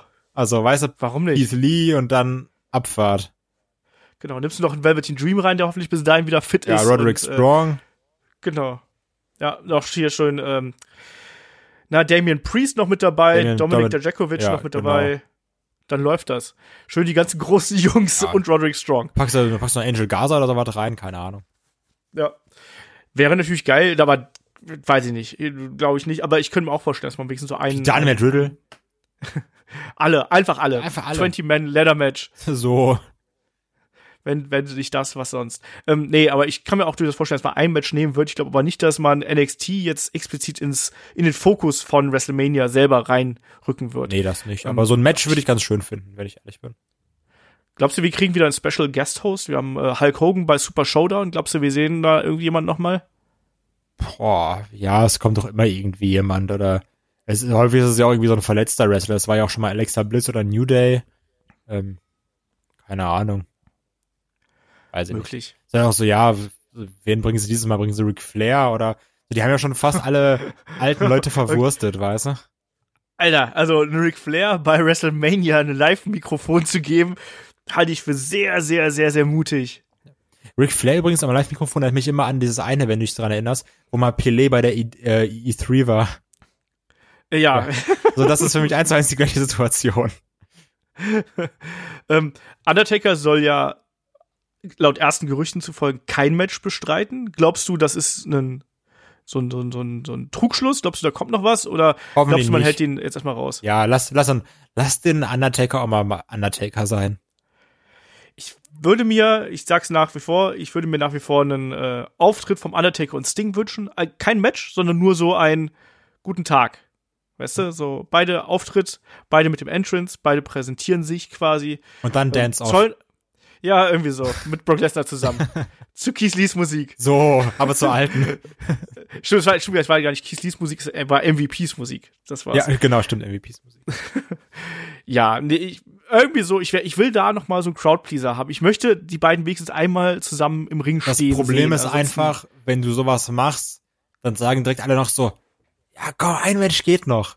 Ja, also weißt du, das nee. ist so dieses, das, das ist halt immer noch Wrestling. Also da kannst du nicht sagen, wir teasen das nur an. So guck, ja, guck, guck dir Edge beim, beim SummerSlam an. So, wir können Sachen nicht nur, also entweder go hard or go home ist da immer. Das stimmt. Ah, gucken wir mal, gucken wir mal. Also, aber ich, momentan, also ich glaube, mit, mit Edge ist, glaube ich, auf jeden Fall der Spot der aktiven Legende dann, äh, glaube ich, auch schon ganz gut besetzt auf der Maincard. Ja. Ähm, aber lass mal, lass mal gerade noch mal ruhig so durchgehen, was wir hier so dann auf der Card haben. Also gesetzt ist ja auf jeden Fall Drew McIntyre gegen Brock Lesnar, was wir hier auf jeden Fall natürlich als, glaubst du, das wird der Main Event? Das ist auch eine interessante Frage. Glaubst du, das wird der Main Event werden? Gehe ich stark von aus. Okay. Auch weil ich gerne wieder hätte, dass man wieder zu seinem eigentlichen Wort steht und sagt, der Rumble-Sieger steht im Main Event. Wir haben aber zwei Rumble-Sieger. Ja, aber wir haben ja einen richtigen Rumble. Und dann haben wir, nein, Spaß. Nein, also, ähm, so, das ist einfach so, der Sieger von Mania Rumble stand im äh, Main Event von Mania. Das war lange Zeit so. Und dann wurde es irgendwie nicht mehr so gemacht. Und dann hatten wir halt erst äh, das Star-Main Event, was komplett legitim war, dass es ein Main Event war. Ähm, und dann hatten wir immer Roman Reigns. Und deswegen hoffe ich einfach, dass wir nicht Roman Reigns haben. Ja. Das wäre sinnvoll. Ähm, wir sehen beide Roman Reigns gegen den Fiend äh, in irgendeiner Form. Ehrlich gesagt, ja. Glaubst du, dass es ein Three-Way werden könnte? Roman Reigns, Fiend und Daniel Bryan? Nee, möchte, brauche ich auch nicht. Also, okay. w- es ist immer dieses, ja, wir geben keine automatischen Rematches mehr, wenn jemand seinen Titel verloren hat. Aber wenn jemand fünfmal sein äh, Titelmatch als Herausforderer verloren hat, dann darf er ein sechstes Mal kämpfen. Ja, mein Gott. Wrestling halt. Ähm, wir haben Becky Lynch gegen Shayna Baszler sehen wir beide, wenn ich mich nicht komplett täusche. Ja, und das also, also jetzt nicht nur so Prediction-mäßig, sondern das würde ich auch wirklich gerne sehen. Ja. Das ist auch so ein bisschen Wunschdenken, Fantasy-Booking, wie auch immer. Ja. Ähm, Edge gegen Randy Orton, vielleicht mit No D Q irgendwas Non-Sanctioned Stipulation? Ja. Was auch nie verkehrt wäre, weil wir auch schon damals bei Jericho gesehen haben, wenn Leute ein bisschen älter sind, tun so No D Q Stipulations auch dem Match ganz gut. Ja, aber der hat jetzt Abs, der Edge. Ja, sexy boy. Trotzdem sechsundvierzig. Hey, wenn ich mit sechsundvierzig so aussehe, dann muss ich noch einiges häufiger ins Fitnessstudio. Ähm, Fun Fact, ich hatte mich mal irgendwann drüber lustig gemacht, über diese, wie Jericho da bei New Japan aussah, ne? Also, weißt du, wo der Ja, ja, ich weiß. Und, äh, und einer geschrieben hat, ey, wenn ich in dem Alter noch so aussehen würde, wäre ich glücklich. Und ich war nur so, nee, auf jeden Fall nicht. Naja, wenn ich in dem Alter den Lifestyle fahren könnte, den Jericho fährt, dann wäre ich noch glücklich. Das ist was anderes. Ähm, das ist richtig. Ähm, Ja, wir sind uns beide unsicher, was wir mit, mit Charlotte machen. Ähm, Charlotte gegen Rhea Ripley wäre eine Variante, die wir aber beide anscheinend nicht so hundert Prozent sehen. Diese Sache mit den Tag-Team-Bells finde ich spannend. Sehe es aber irgendwie auch da nicht die Begründung hinter, warum Charlotte auf einmal jetzt mit Ronda beispielsweise teamen sollte. Steht noch so ein bisschen Fragezeichen dahinter für mich. Ich fände, persönlich fände ich die Tag-Team-Variante irgendwie ein bisschen geiler. Ich weiß auch nicht genau wieso, auch weil ich Rhea Ripley eigentlich mag, aber so persönlich, glaube ich, würde ich da eher drauf abfahren gerade. Wie ist das bei dir? Was würdest du lieber nehmen? Das Tag-Team-Match oder Charlotte gegen Rhea? Also ich würde halt Charlotte gegen Rhea mit Kusshand nehmen, wenn Rhea Ripley gewinnt. Okay. Überlegt diese, hier diese äh, Wünsche dabei. Hier, aber nur dann, wenn das so und so ist. Ja, weil alles andere richtig, richtig, richtig nicht gut wäre. Der, der feine Herr. Baron. Ähm, genau. Ähm, wir haben hier diesen Stable War. Was machen wir daraus? Machen wir da ein Tag-Team-Match draus oder wird das ein Einzelmatch mit, äh, ja, Kameradschaft drumherum? Also ich fände ein Einzelmatch nicht gut, weil auch dann irgendwie so, auch ein Buddy Murphy und A O P und sowas allen, oder auch den War Raiders dann, den gönne ich das auch da bei Mania auf der Matte zu stehen und nicht nur die Lumberjacks außerhalb des Rings zu machen. Ja. Ähm, von daher, so wie ich gesagt habe, so ein vier gegen vier Falls Count Anywhere, haut euch kaputt Match. Ja, schöner Sprint, zehn Minuten. Fände ich auch geil. Alle hauen ihre Finisher raus. Genau, genau. Und dann gibt's noch ein paar Mülltonnen und äh, Kendo-Sticks und keine Ahnung was. Und am Ende kommt irgendwie die Putzkolonne und wischt einmal durch den Ring. Ja. Ähm, finde ich, finde ich eine gute Variante. Wir kriegen in irgendeiner Form eine Fortsetzung Lana Lashley gegen Rusev Liv. Vielleicht auch mit wirklich Schlussstrich drunter. Ja, halt, also Tour on Tour, gehe ich stark von aus. Mixed-Tag-Match. Mit ja. irgend, vielleicht also irgendeiner quatschigen Stipulation, so der Verlierer muss irgendwie sich scheiden lassen oder keine Ahnung. Pillow-Fight. Ja. Irgendwie sowas. Und ab da wird's ein bisschen schwieriger. Ich glaube, dann haben wir also quasi die, die mehr oder minder gesetzten Matches haben wir, glaube ich, durch. Ähm, Klar, wir hatten gerade noch mit sowas gemutmaßt wie John Cena gegen Daniel Bryan. Das fände ich noch ganz cool. Wir haben auch natürlich wie immer so unser Leiter-Match um irgendeinen Midcard-Title, den wir beide nehmen würden. Ähm, eine Battle Royale werden wir garantiert wieder kriegen, denke ich mal. Ähm, aber die Karte ist eigentlich, wenn man, auch wenn jetzt noch natürlich relativ wenig offiziell angekündigt worden ist, ähm, das baut sich langsam so ein bisschen auf, oder? Die Sache ist, allein wenn du jetzt mal äh, durchgehst, dann landest du wieder am Ende bei vierzehn Matches, ne? Ja, klar, ja. Dann hast du wieder neun Stunden WrestleMania. Ja. Und du bist auch so, ja, das ist auf jeden Fall auch mehr als ein Arbeitstag. Ja, das wird auch wieder der totale äh, Overkill werden. Und am Ende sagen wir dann, boah, der Main-Event hätte richtig geil sein können, aber eigentlich war mir das zu viel am Ende. Ja, ich muss es so in, in, in Dreierschnipsel aufteilen und jeden Tag drei Stunden gucken. Und dann sagst du, ja, genau. Jetzt ist gut. Die, die Review kommt dann nächste Woche übrigens, ja. Weil wir hatten keine Zeit, die WrestleMania in einem Stück zu sehen. Ja, ist, ist halt eben so. Ähm, ich bin gespannt, ich bin auch gespannt, und da frage ich dich jetzt nochmal, glaubst du, dass dadurch, dass wir jetzt diese äh, zusätzlichen Events dazwischen haben, glaubst du, das hat negativen Einfluss auf die WrestleMania? Nee, also weil wir, man hat ja immer so Events dazwischen, und auch wenn du sagst, also ich kann mir auch wirklich vorstellen, dass wir bei Showdown und No Mercy Oder ist es No Mercy? Nee, Elimination Chamber heißt das. Ja. Hieß immer anders. No Mercy hieß es noch nie vor, vor WrestleMania. Nee, es hieß No Way Out, ne? Ja. Ja, genau. Ähm, nee, dass wir da ähnliche Matches bekommen werden. Wieder so aufgewärmte Sachen, wo die Saudis die zum ersten Mal sehen dürfen und wir dürfen es uns dann irgendwie in zehn Tagen danach nochmal anschauen. Unabhängig von den Chamber-Matches jetzt. Ähm, Mit Stipulation ja. Dann. Ja, genau. Also wirklich. Also ich glaube, das wird jetzt nicht so besonders sein, diese Saudi-Show. Die sollte man wie immer nicht überbewerten von der Wichtigkeit. Hallo, da steckt super im Namen. Da muss es ja mega sein. Nein, super wird's dann ja. sein. Wir wollen es nicht übertreiben. Das nächste Event heißt dann Hyper-Showdown. Ja. Genau. Ähm, schreibt uns auf jeden Fall gerne, was ihr da draußen so an äh, WrestleMania-Matches, äh, als WrestleMania-Card erachtet. Ne? Also wir haben jetzt schon ein bisschen so unsere Card hier zusammengebaut. Schreibt uns mal, was erwartet ihr? Vielleicht mal so eine realistische Variante und dann vielleicht eine unrealistische Variante. Bei Kai stünde dann wahrscheinlich äh, C M Punk gegen äh, den Fiend irgendwie im Main Event oder so. Gewinn nach sieben G T, nach einem G T S. Und dann tappt der Fiend im Anaconda äh, weiß. Genau. Ähm, auf jeden Fall schreibt uns das gerne. Also bei, bei YouTube schreibt es gerne unter das Video, schreibt es uns an fragen at headlock punkt de. Und wenn ihr Bock habt, könnt ihr euch die auch gerne Fragen stellen. Auch da wieder bei äh, Twitter, Instagram, YouTube, Facebook und äh, per Mail und sonst irgendwas. Könnt ihr uns jederzeit Fragen stellen. Die beantworten wir natürlich dann hier allzu gerne äh, im Podcast. Und dann fangen wir erstmal an. Der Marcel hat uns nämlich bei Facebook unter einem Beitrag einfach hier eine Frage für den Podcast gestellt, ausdrücklich gefordert und gewünscht. Ähm, glaubt ihr, dass Vince überhaupt noch zurechnungsfähig ist, als äh, der Chef einer Company zu sein? Ich meine, ich schaue mir den Kader an und man meint im Gegenzug äh, der anderen, also anderen Promotions, ähm, hat man einen Kader, mit dem man eigentlich nur schwer nicht gut sein kann. Und wie man sieht, schafft man es doch irgendwie gegen die Wand zu fahren. Ähm, sollte langsam Triple H an die Macht. Das hatten wir ja schon in dieser Form äh, ein oder andere Mal, diese Frage. Ähm, Kai, muss auch dazu sagen, es war, glaube ich, vor dem Rumble, muss man dazu sagen. Die Frage wurde, glaube ich, bei der Rumble-Preview gestellt. Es ist halt immer die Frage, was heißt, vor die Wand zu fahren? Also vor die Wand heißt so, ja, ich bin wie Impact und muss alle drei Wochen meinen T V-Deal ändern, weil mich keiner haben will in seinem Programm. Ähm, also ich glaube, gegen die Wand zu fahren ist ja bei uns immer dieses, ja, wir würden gern das und das sehen oder wir sehen das und das Booking und wir kriegen aber das präsentiert. Ähm, Klar, dieses mit dem geilen Roster ist eine Sache, wo, die wir schon immer gesagt haben, wo das Problem ist, du hast so und so talentierte Leute, aber irgendwie hast du trotzdem immer nur die gleichen Dogfood-Matches. ähm, Ständig, wir haben nur Dogfood-Matches. Ja. Muss aber trotzdem sagen, dass jetzt halt die Frage, ich glaube, das liegt wirklich immer an einzelnen Personen, ob man jetzt irgendwie so einen Paul Heyman da loben muss oder sowas, äh, wo man zum Beispiel sagt, Raw geht wieder in eine bessere Richtung. So ein bisschen in, in mhm. die Richtung, in die SmackDown mal ganz am Anfang vom Roster-Split ging. So, wir, wir präsentieren jetzt neue Leute oder machen irgendwie Stables. Also wenn ich jetzt auch so an so einen Aleister Black denke und einen Buddy Murphy, ähm, dass da irgendwie versucht wird, Leute nochmal aufzubauen.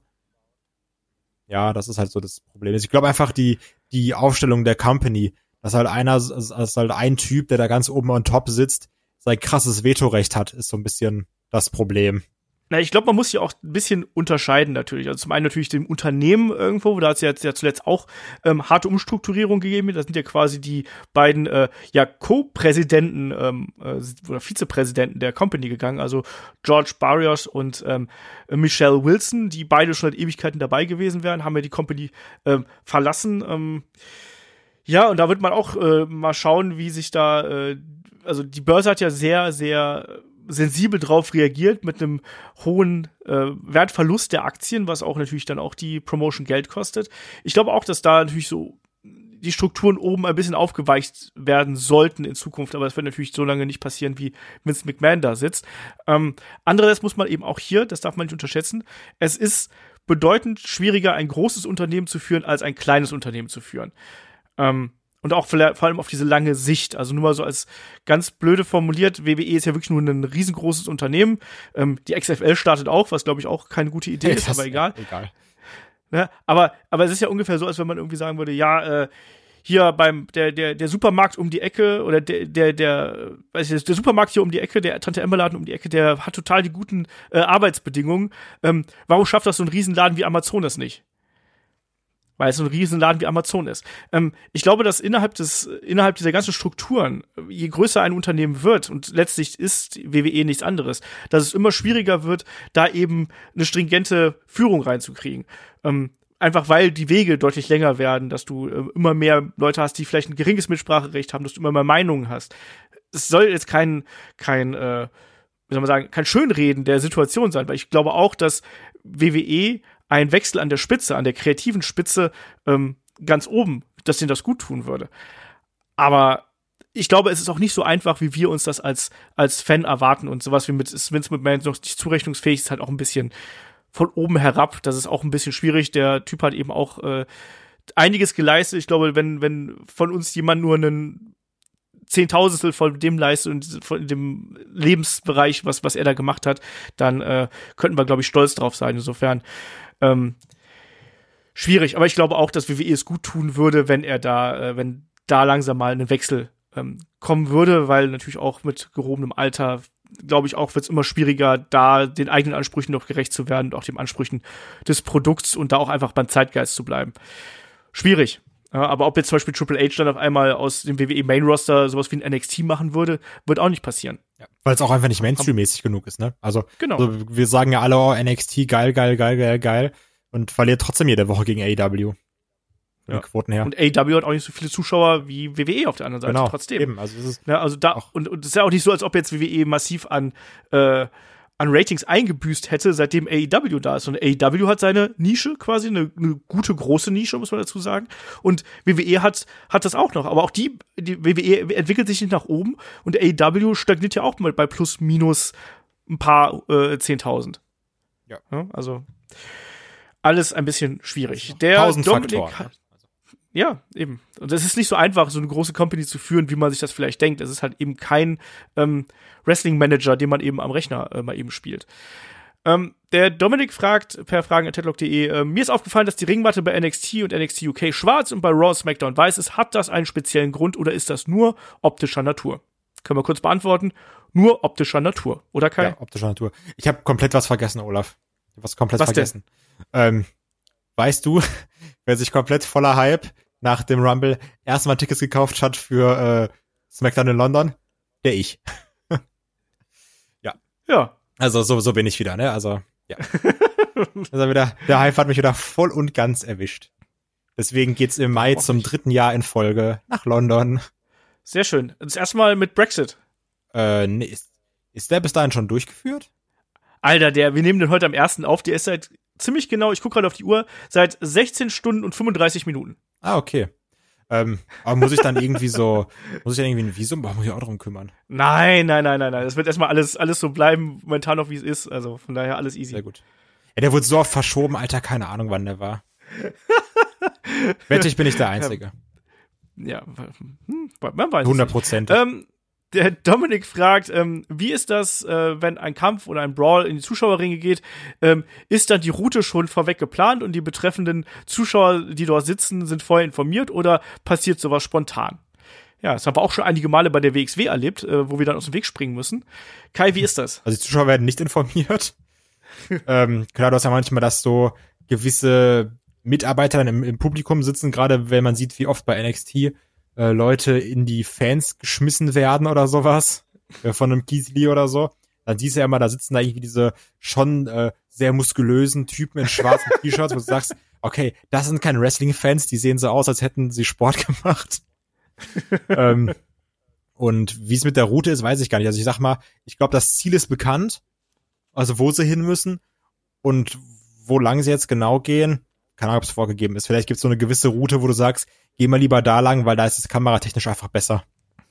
Ja, also ich glaube schon, dass das ungefähr vorgegeben ist, wo du lang musst, weil, also gerade bei W W E oder so muss ja auch die Kamera hinterherkommen. Also klar können die improvisieren, aber ich glaube, da haben die sich schon vorher ungefähr abgesprochen, wo es da lang geht. Bei kleineren Shows ist es natürlich alles, da ist alles offen, ne? Da wird ja auch so mal äh, ein bisschen mehr improvisiert, als das bei W W E der Fall ist. Ähm, als Zuschauer kriegt man davon nichts mit, das wäre ja auch ziemlich blöde, also ganz, ganz äh, despektierlich ausgedrückt, weil damit würdest du natürlich auch die Überraschung zerstören. Also, ähm, du hast gerade hier angesprochen, bei, bei W X W ist es ja auch gerne so, dass wenn du Sitzplätze in der ersten Reihe kaufst, dann musst du auch sehr schnell sein, wenn die Jungs und äh, Mädels da aus dem Ring springen, weil dann kann es auch schon mal passieren, dass sie dann eben bei dem Dive nach draußen auf dir landen ansonsten. Hm? Ist mir ja auch passiert, als ich erstmal bei W X W war, hat mich, äh, hat mich Chris Hero umgesäbelt. Zu Recht. Also von daher, ja, ich hab's auch verdient gehabt. Genau. Verstehst ähm, du auch da? Der, genau. Der Dominik fragt, was meint ihr, würde Cesaro zu Imperium passen? Ja, würde er. Definitiv. Und ich glaube, der hätte auch riesig, riesig Bock drauf und ich wünsche auch, ehrlich gesagt, äh, es uns allen, dass ein Cesaro auch nochmal zu N X T U K geht. Ähm, dann fragt der Dominik noch, ähm, äh, wer würde einen Kampf zwischen den beiden unbesiegbaren Brock Lesnar und The Fiend gewinnen? Kai. Kommt ganz auf die Ausgangssituation und den, die, die, die Fehde drauf an. Ich sag mal, Stand ja. jetzt würde man schon sagen, dass man da eher einen Fiend gewinnen lassen würde. Ja, weil es so unbesiegbar ist Brock Lesnar ja auch. Genau. Nicht. Guck dir mal Rollins an. Obwohl, so guck dir mal so, Rollins ist einfach so der der der der Schlechter der Unbesiegbaren. Das stimmt. Das stimmt. Slayer of everything. Ja. Ähm, ich glaube auch, dass aktuell würde The Fiend gewinnen. Das würde einfach da mehr passen und ähm, Brock Lesnar könnte da eben seine Suplessen austeilen. The Fiend wird es irgendwann No-Sell, dann gibt es Mandible Claw und Ende aus. Ähm, Dann hatte der Dominik hier noch so ein paar Dream-Matches uns rausgehauen. Machen wir einfach mal. Also dann Dream-Match, ja oder nein? Hast du da Bock drauf? Äh, Walter gegen Braun Strowman. Habe, sehe ich andere Walter-Matches. Walter gegen John Cena. Sehe ich andere Walter-Matches. Ich fände beide geil, muss ich dazu ja, sagen. Also ich weiß, dass Walter tierisch Bock auf den Braun Strowman hat. Und ich glaube, dass der auch, also Walter gegen John Cena, das ist ja ein super cooles Match. Also, aber für Hallo? mich war halt weiter gegen Brock eher ein Dream-Match zum Beispiel. Ja, das auch. Also, ja, ich sag auch nicht, dass sie keine sind. Ich sag, aber nur, wenn du mich jetzt, äh, klar, sowieso, aber wenn du mich jetzt fragst, äh, du kannst dir ein weiter Dream-Match aussuchen, wären das nicht meine Picks. Ja, gut. Ähm, Pete Dunne gegen Drew McIntyre. Nee, brauche ich nicht. Fände ich cool, ist es aber auch, würde jetzt auch nicht so weit oben bei mir stehen. Ähm, Rhea Ripley gegen Becky Lynch. Hätte ich Bock drauf. Ja, ich auch. Rhea Ripley gegen Ronda Rousey. Ja, auch nicht verkehrt. Ja, würde ich auch nehmen.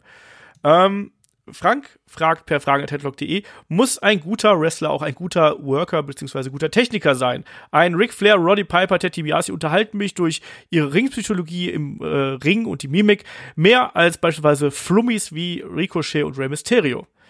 Kai, du als alter, also ich glaube, wahrscheinlich, ich bin gespannt, ob du wieder einen anderen Ansatz hast als ich. Sag mal. Das ist ganz subjektiv. Also, es kommt ja darauf an, was dir gefällt. So, du, es gibt halt auch genauso gute Wrestler, wo du sagst, ey, die machen ihre Sache super gut. Das sind jetzt aber nicht die krassesten Techniker oder sowas. Genauso gibt's so die Mega-Techniker, die dann irgendwie super gut äh, technisch wresteln können und die geilsten Kettengriffe machen, die aber dann an sich langweilig sind. Also, es ist halt immer, du musst das, was du bedienst, gut können. Und dann müssen, muss es Leuten gefallen. Ja. Insofern muss ein guter Wrestler auch ein guter Techniker, Worker sein?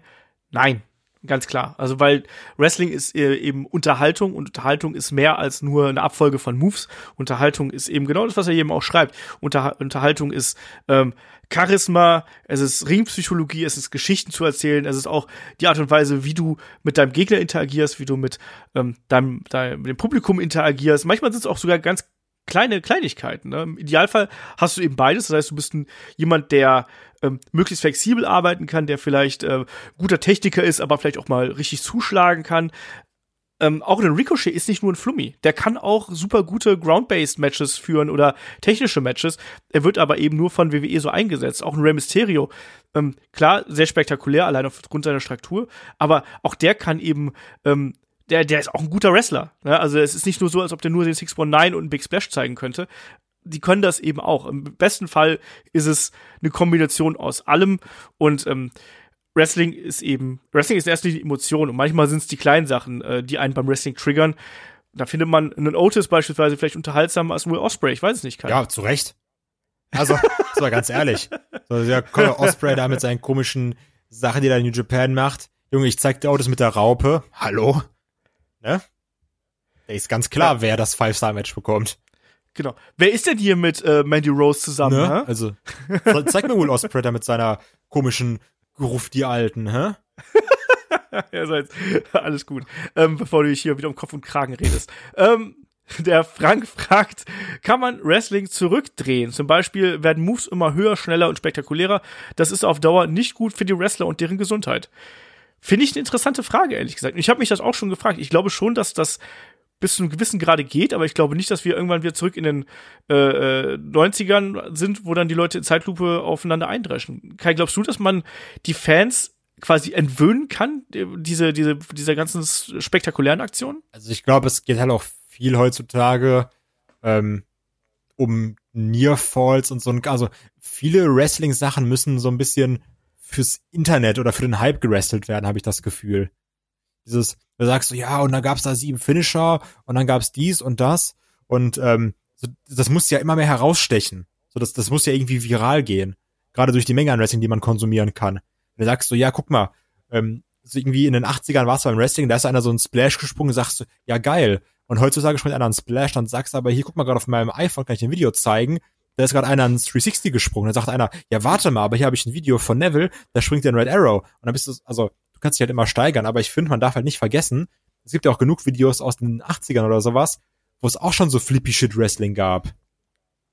Das, ich glaube, das ja. wird halt ganz häufig gesagt, nee, damals, da gab's Undertaker, da gab, äh, da gab's Hulk Hogan, Bruno Sammartino und Andre the Giant. Und das war quasi das Wrestling. Aber man darf halt nicht vergessen, es gab auch schon früher so Flippy-Shit.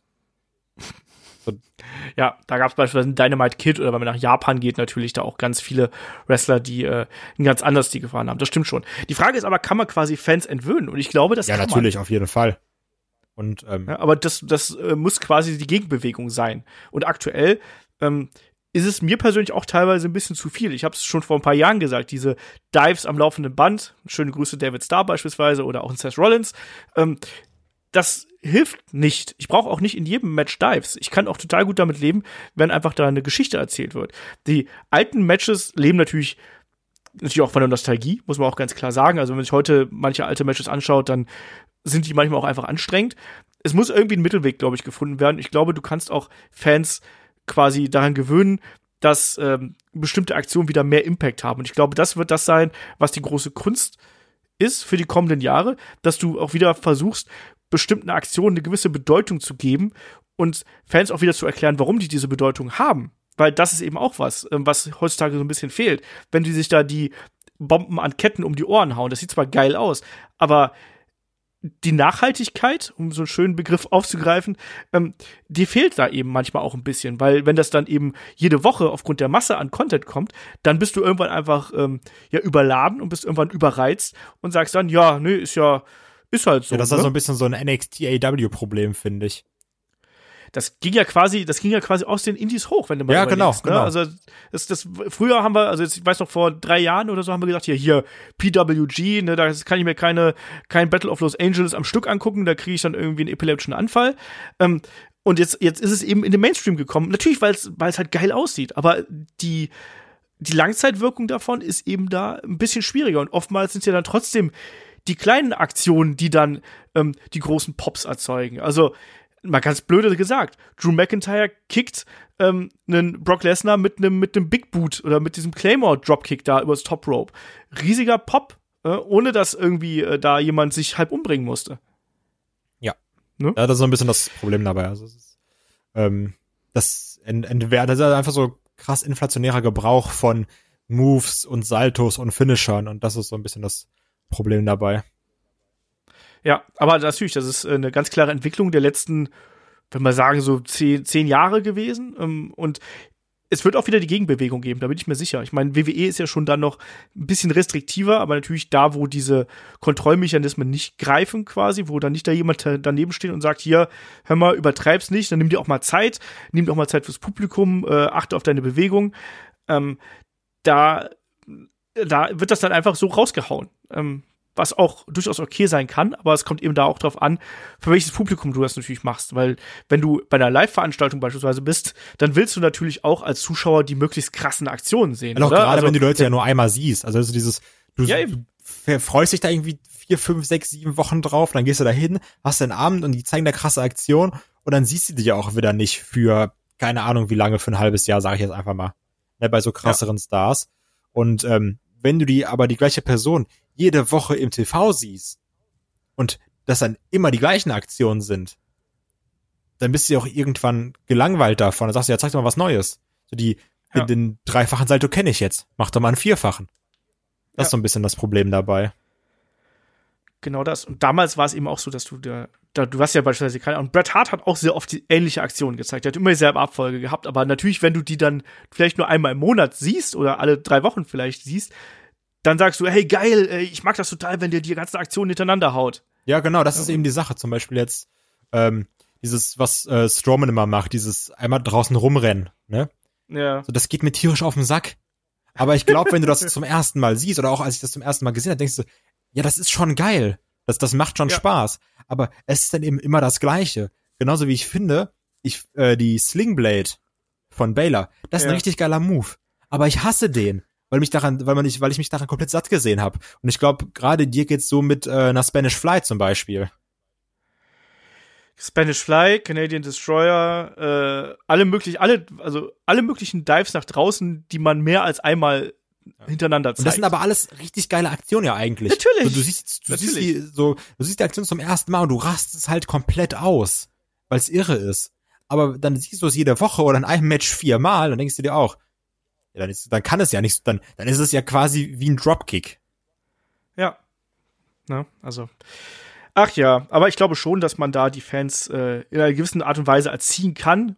Aber da muss man eben das komplette Produkt quasi darauf anpassen. Und dann kriegst du auch die Leute wieder dazu, dass auch kleine, also vermeintlich kleinere Aktionen wieder eine gewisse Bedeutung haben. Und passend dazu fragt der Lars bei YouTube: Zukunftsgedanken, wo seht ihr das Wrestling zwanzig vierzig?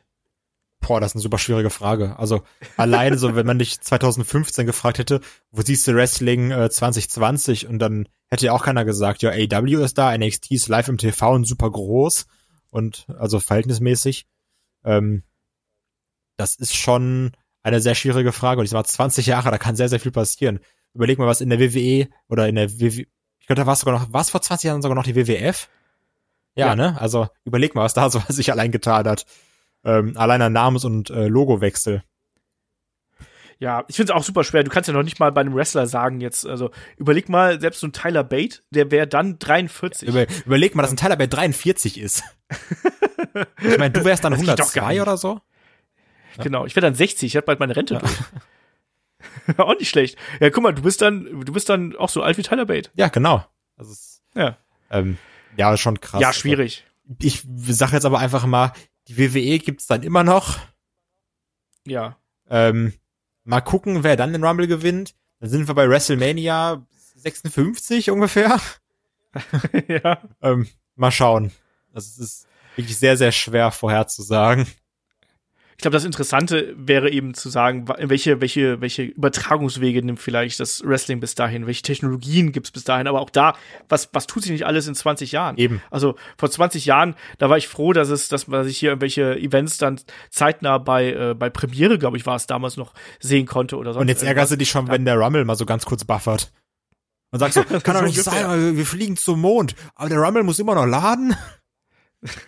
Ja, also ich glaube, Wrestling wird es bis dahin immer noch geben. Ich glaube, es wird sich verändern, aber ich glaube nicht, dass es so viel anders sein wird, als das heute ist, weil ich denke, dass wir aktuell schon an einem Punkt gelandet sind, ähm, wo es in eine Richtung geht, die schon in ein großes Extrem mündet inzwischen. Und im Endeffekt, ähm, also jetzt mal, klar, das, was ich gerade gesagt habe, aber letztendlich jetzt mal ganz, ganz doof und plump betrachtet, was hat sich in zwanzig Jahren verändert?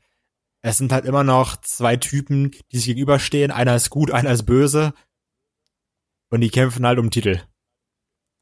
Ja, oder ums, oder um das Recht, oder ja, was oder auch um immer. Oder anzugeben, um Dominanz. Oder wer oder der Coolere ist, und die können sich nicht leiden. Also genau. letzt- Und es müssen auch keine Typen sein, es können auch genau, Frauen sein. Genau, es können sein. auch Frauen sein. Es können auch, wenn du in die Indies guckst, Männer gegen Frauen sein, oder nach, nach T N A guckst. Ähm, ja. Also insofern, so viel sich da auch getan hat, hat sich ja das Grundgerüst Wrestling nicht verändert. Genau, ich glaube auch eher, vielleicht ja, Präsentation wird sich vielleicht noch mal ein bisschen ändern, vielleicht die Übertragungswege, aber das Wrestling an sich wird, glaube ich, in der Art und Weise, wie es ist, größtenteils ähnlich sein. Wer da die Talente sein werden, keine Ahnung. Ich meine, da müsste man jetzt gucken, wer ist jetzt äh, fünfzehn, sechzehn, siebzehn und sieht irgendwie danach aus, als wenn es ein großer Star werden könnte. Und selbst dann weiß noch nicht genau, was mit dem in zwanzig Jahren passiert. Insofern, ja, machen wir hier einfach den Deckel, würde ich sagen, drauf auf diese äh, zweihundertzweiundneunzigste Ausgabe. Jetzt überleg mal, wie weit werden wir mit Headlock, werden wir bis zwanzig vierzig machen? Ähm, wie viele Folgen okay, haben wir jetzt? Jedes vierte Jahr. Jedes vierte Jahr haben wir ungefähr dreihundert Folgen gemacht. Ja. Ja, dann wären es jetzt ja dann nochmal dreihundert mal fünf, also ungefähr wäre ja so die eintausendachthundert Folge. Ja. Plus der Patreon-Content. Also naja, kommt drauf an, ob, ob W W E dann irgendwann wieder sagt, wir machen wieder alle zwei Wochen Pay-Per-View. Dann wären wir ungefähr bei Folge zweitausend. Das stimmt. Das stimmt. Oh Mann. Aber wäre auch mal interessant. Was, was passiert wohl äh, mit Headlock bis zwanzig vierzig? Hm. Hat Kai dann schon Olaf vom Thron gestoßen? Hoffentlich. Hat Olaf überhaupt noch Bock auf, auf Headlock? Man weiß es nicht. Ja, also ich gebe mir noch, gebe mir noch zwei Jahre. Dann stürze ich dich. Aber so dieses Verwaltung und so hochladen, schneiden kannst du aber trotzdem noch machen. Ach so, ja, da habe ich ja Glück gehabt. So, ich mache den spaßigen Part. Einfach nur genau. da sein und du machst das alles andere, was du jetzt auch machst. Ja, wunderbar. Ähm, ja, aber ich würde sagen, damit sind wir dann auch durch hier mit der, mit der Ausgabe. Ähm, Ihr wisst, wenn ihr uns unterstützen wollt, Patreon, Steady, ähm, könnt ihr uns, könnt ihr uns äh, folgen und könnt uns da natürlich auch äh, ein bisschen was in die Kaffeekasse schmeißen. Jede Menge äh, neuen Stuff haben wir da am Start mit äh, den Helden aus der zweiten Reihe über Lita beispielsweise. Ähm, Alex McCarthy von TalkSports haben wir da äh, demnächst im Interview und noch ganz vielen anderen Krempel. Und äh, was wir natürlich auch noch haben, wenn ihr, wenn ihr mögt, unterstützt uns natürlich auch, indem ihr uns einfach bei Spotify folgt, äh, bei iTunes bewertet, gerne mit fünf Sternen, hust, hust. Ähm, Und ansonsten einfach hört uns, genießt uns, äh, habt Spaß daran, weil wenn wir hier über Wrestling quatschen. Und nächste Woche geht's dann hier auch weiter. Da sprechen dann der David und ich über die äh, ja, Entwicklung der Women's Revolution. Also einmal über das Damen-Wrestling. Ähm, das war auch äh, sehr oft gefragt und passt ja auch so schön dann zu den Helden und äh, Lita. Insofern das auch wieder ein, ein Thema, was wir dann hier besprechen werden. Wenn ihr Fragen habt, wisst ihr, schickt uns die auch zu. So, genug gelabert. Kai, wir sind durch. Jupp, haben wir. Genau. Kai darf jetzt weiter umziehen und Schubladen zusammenbauen und äh, ich hau jetzt gleich einen Podcast online. Und dann hören wir uns nächste Woche wieder. Macht's gut, bis dahin. Tschüss. Tschüss.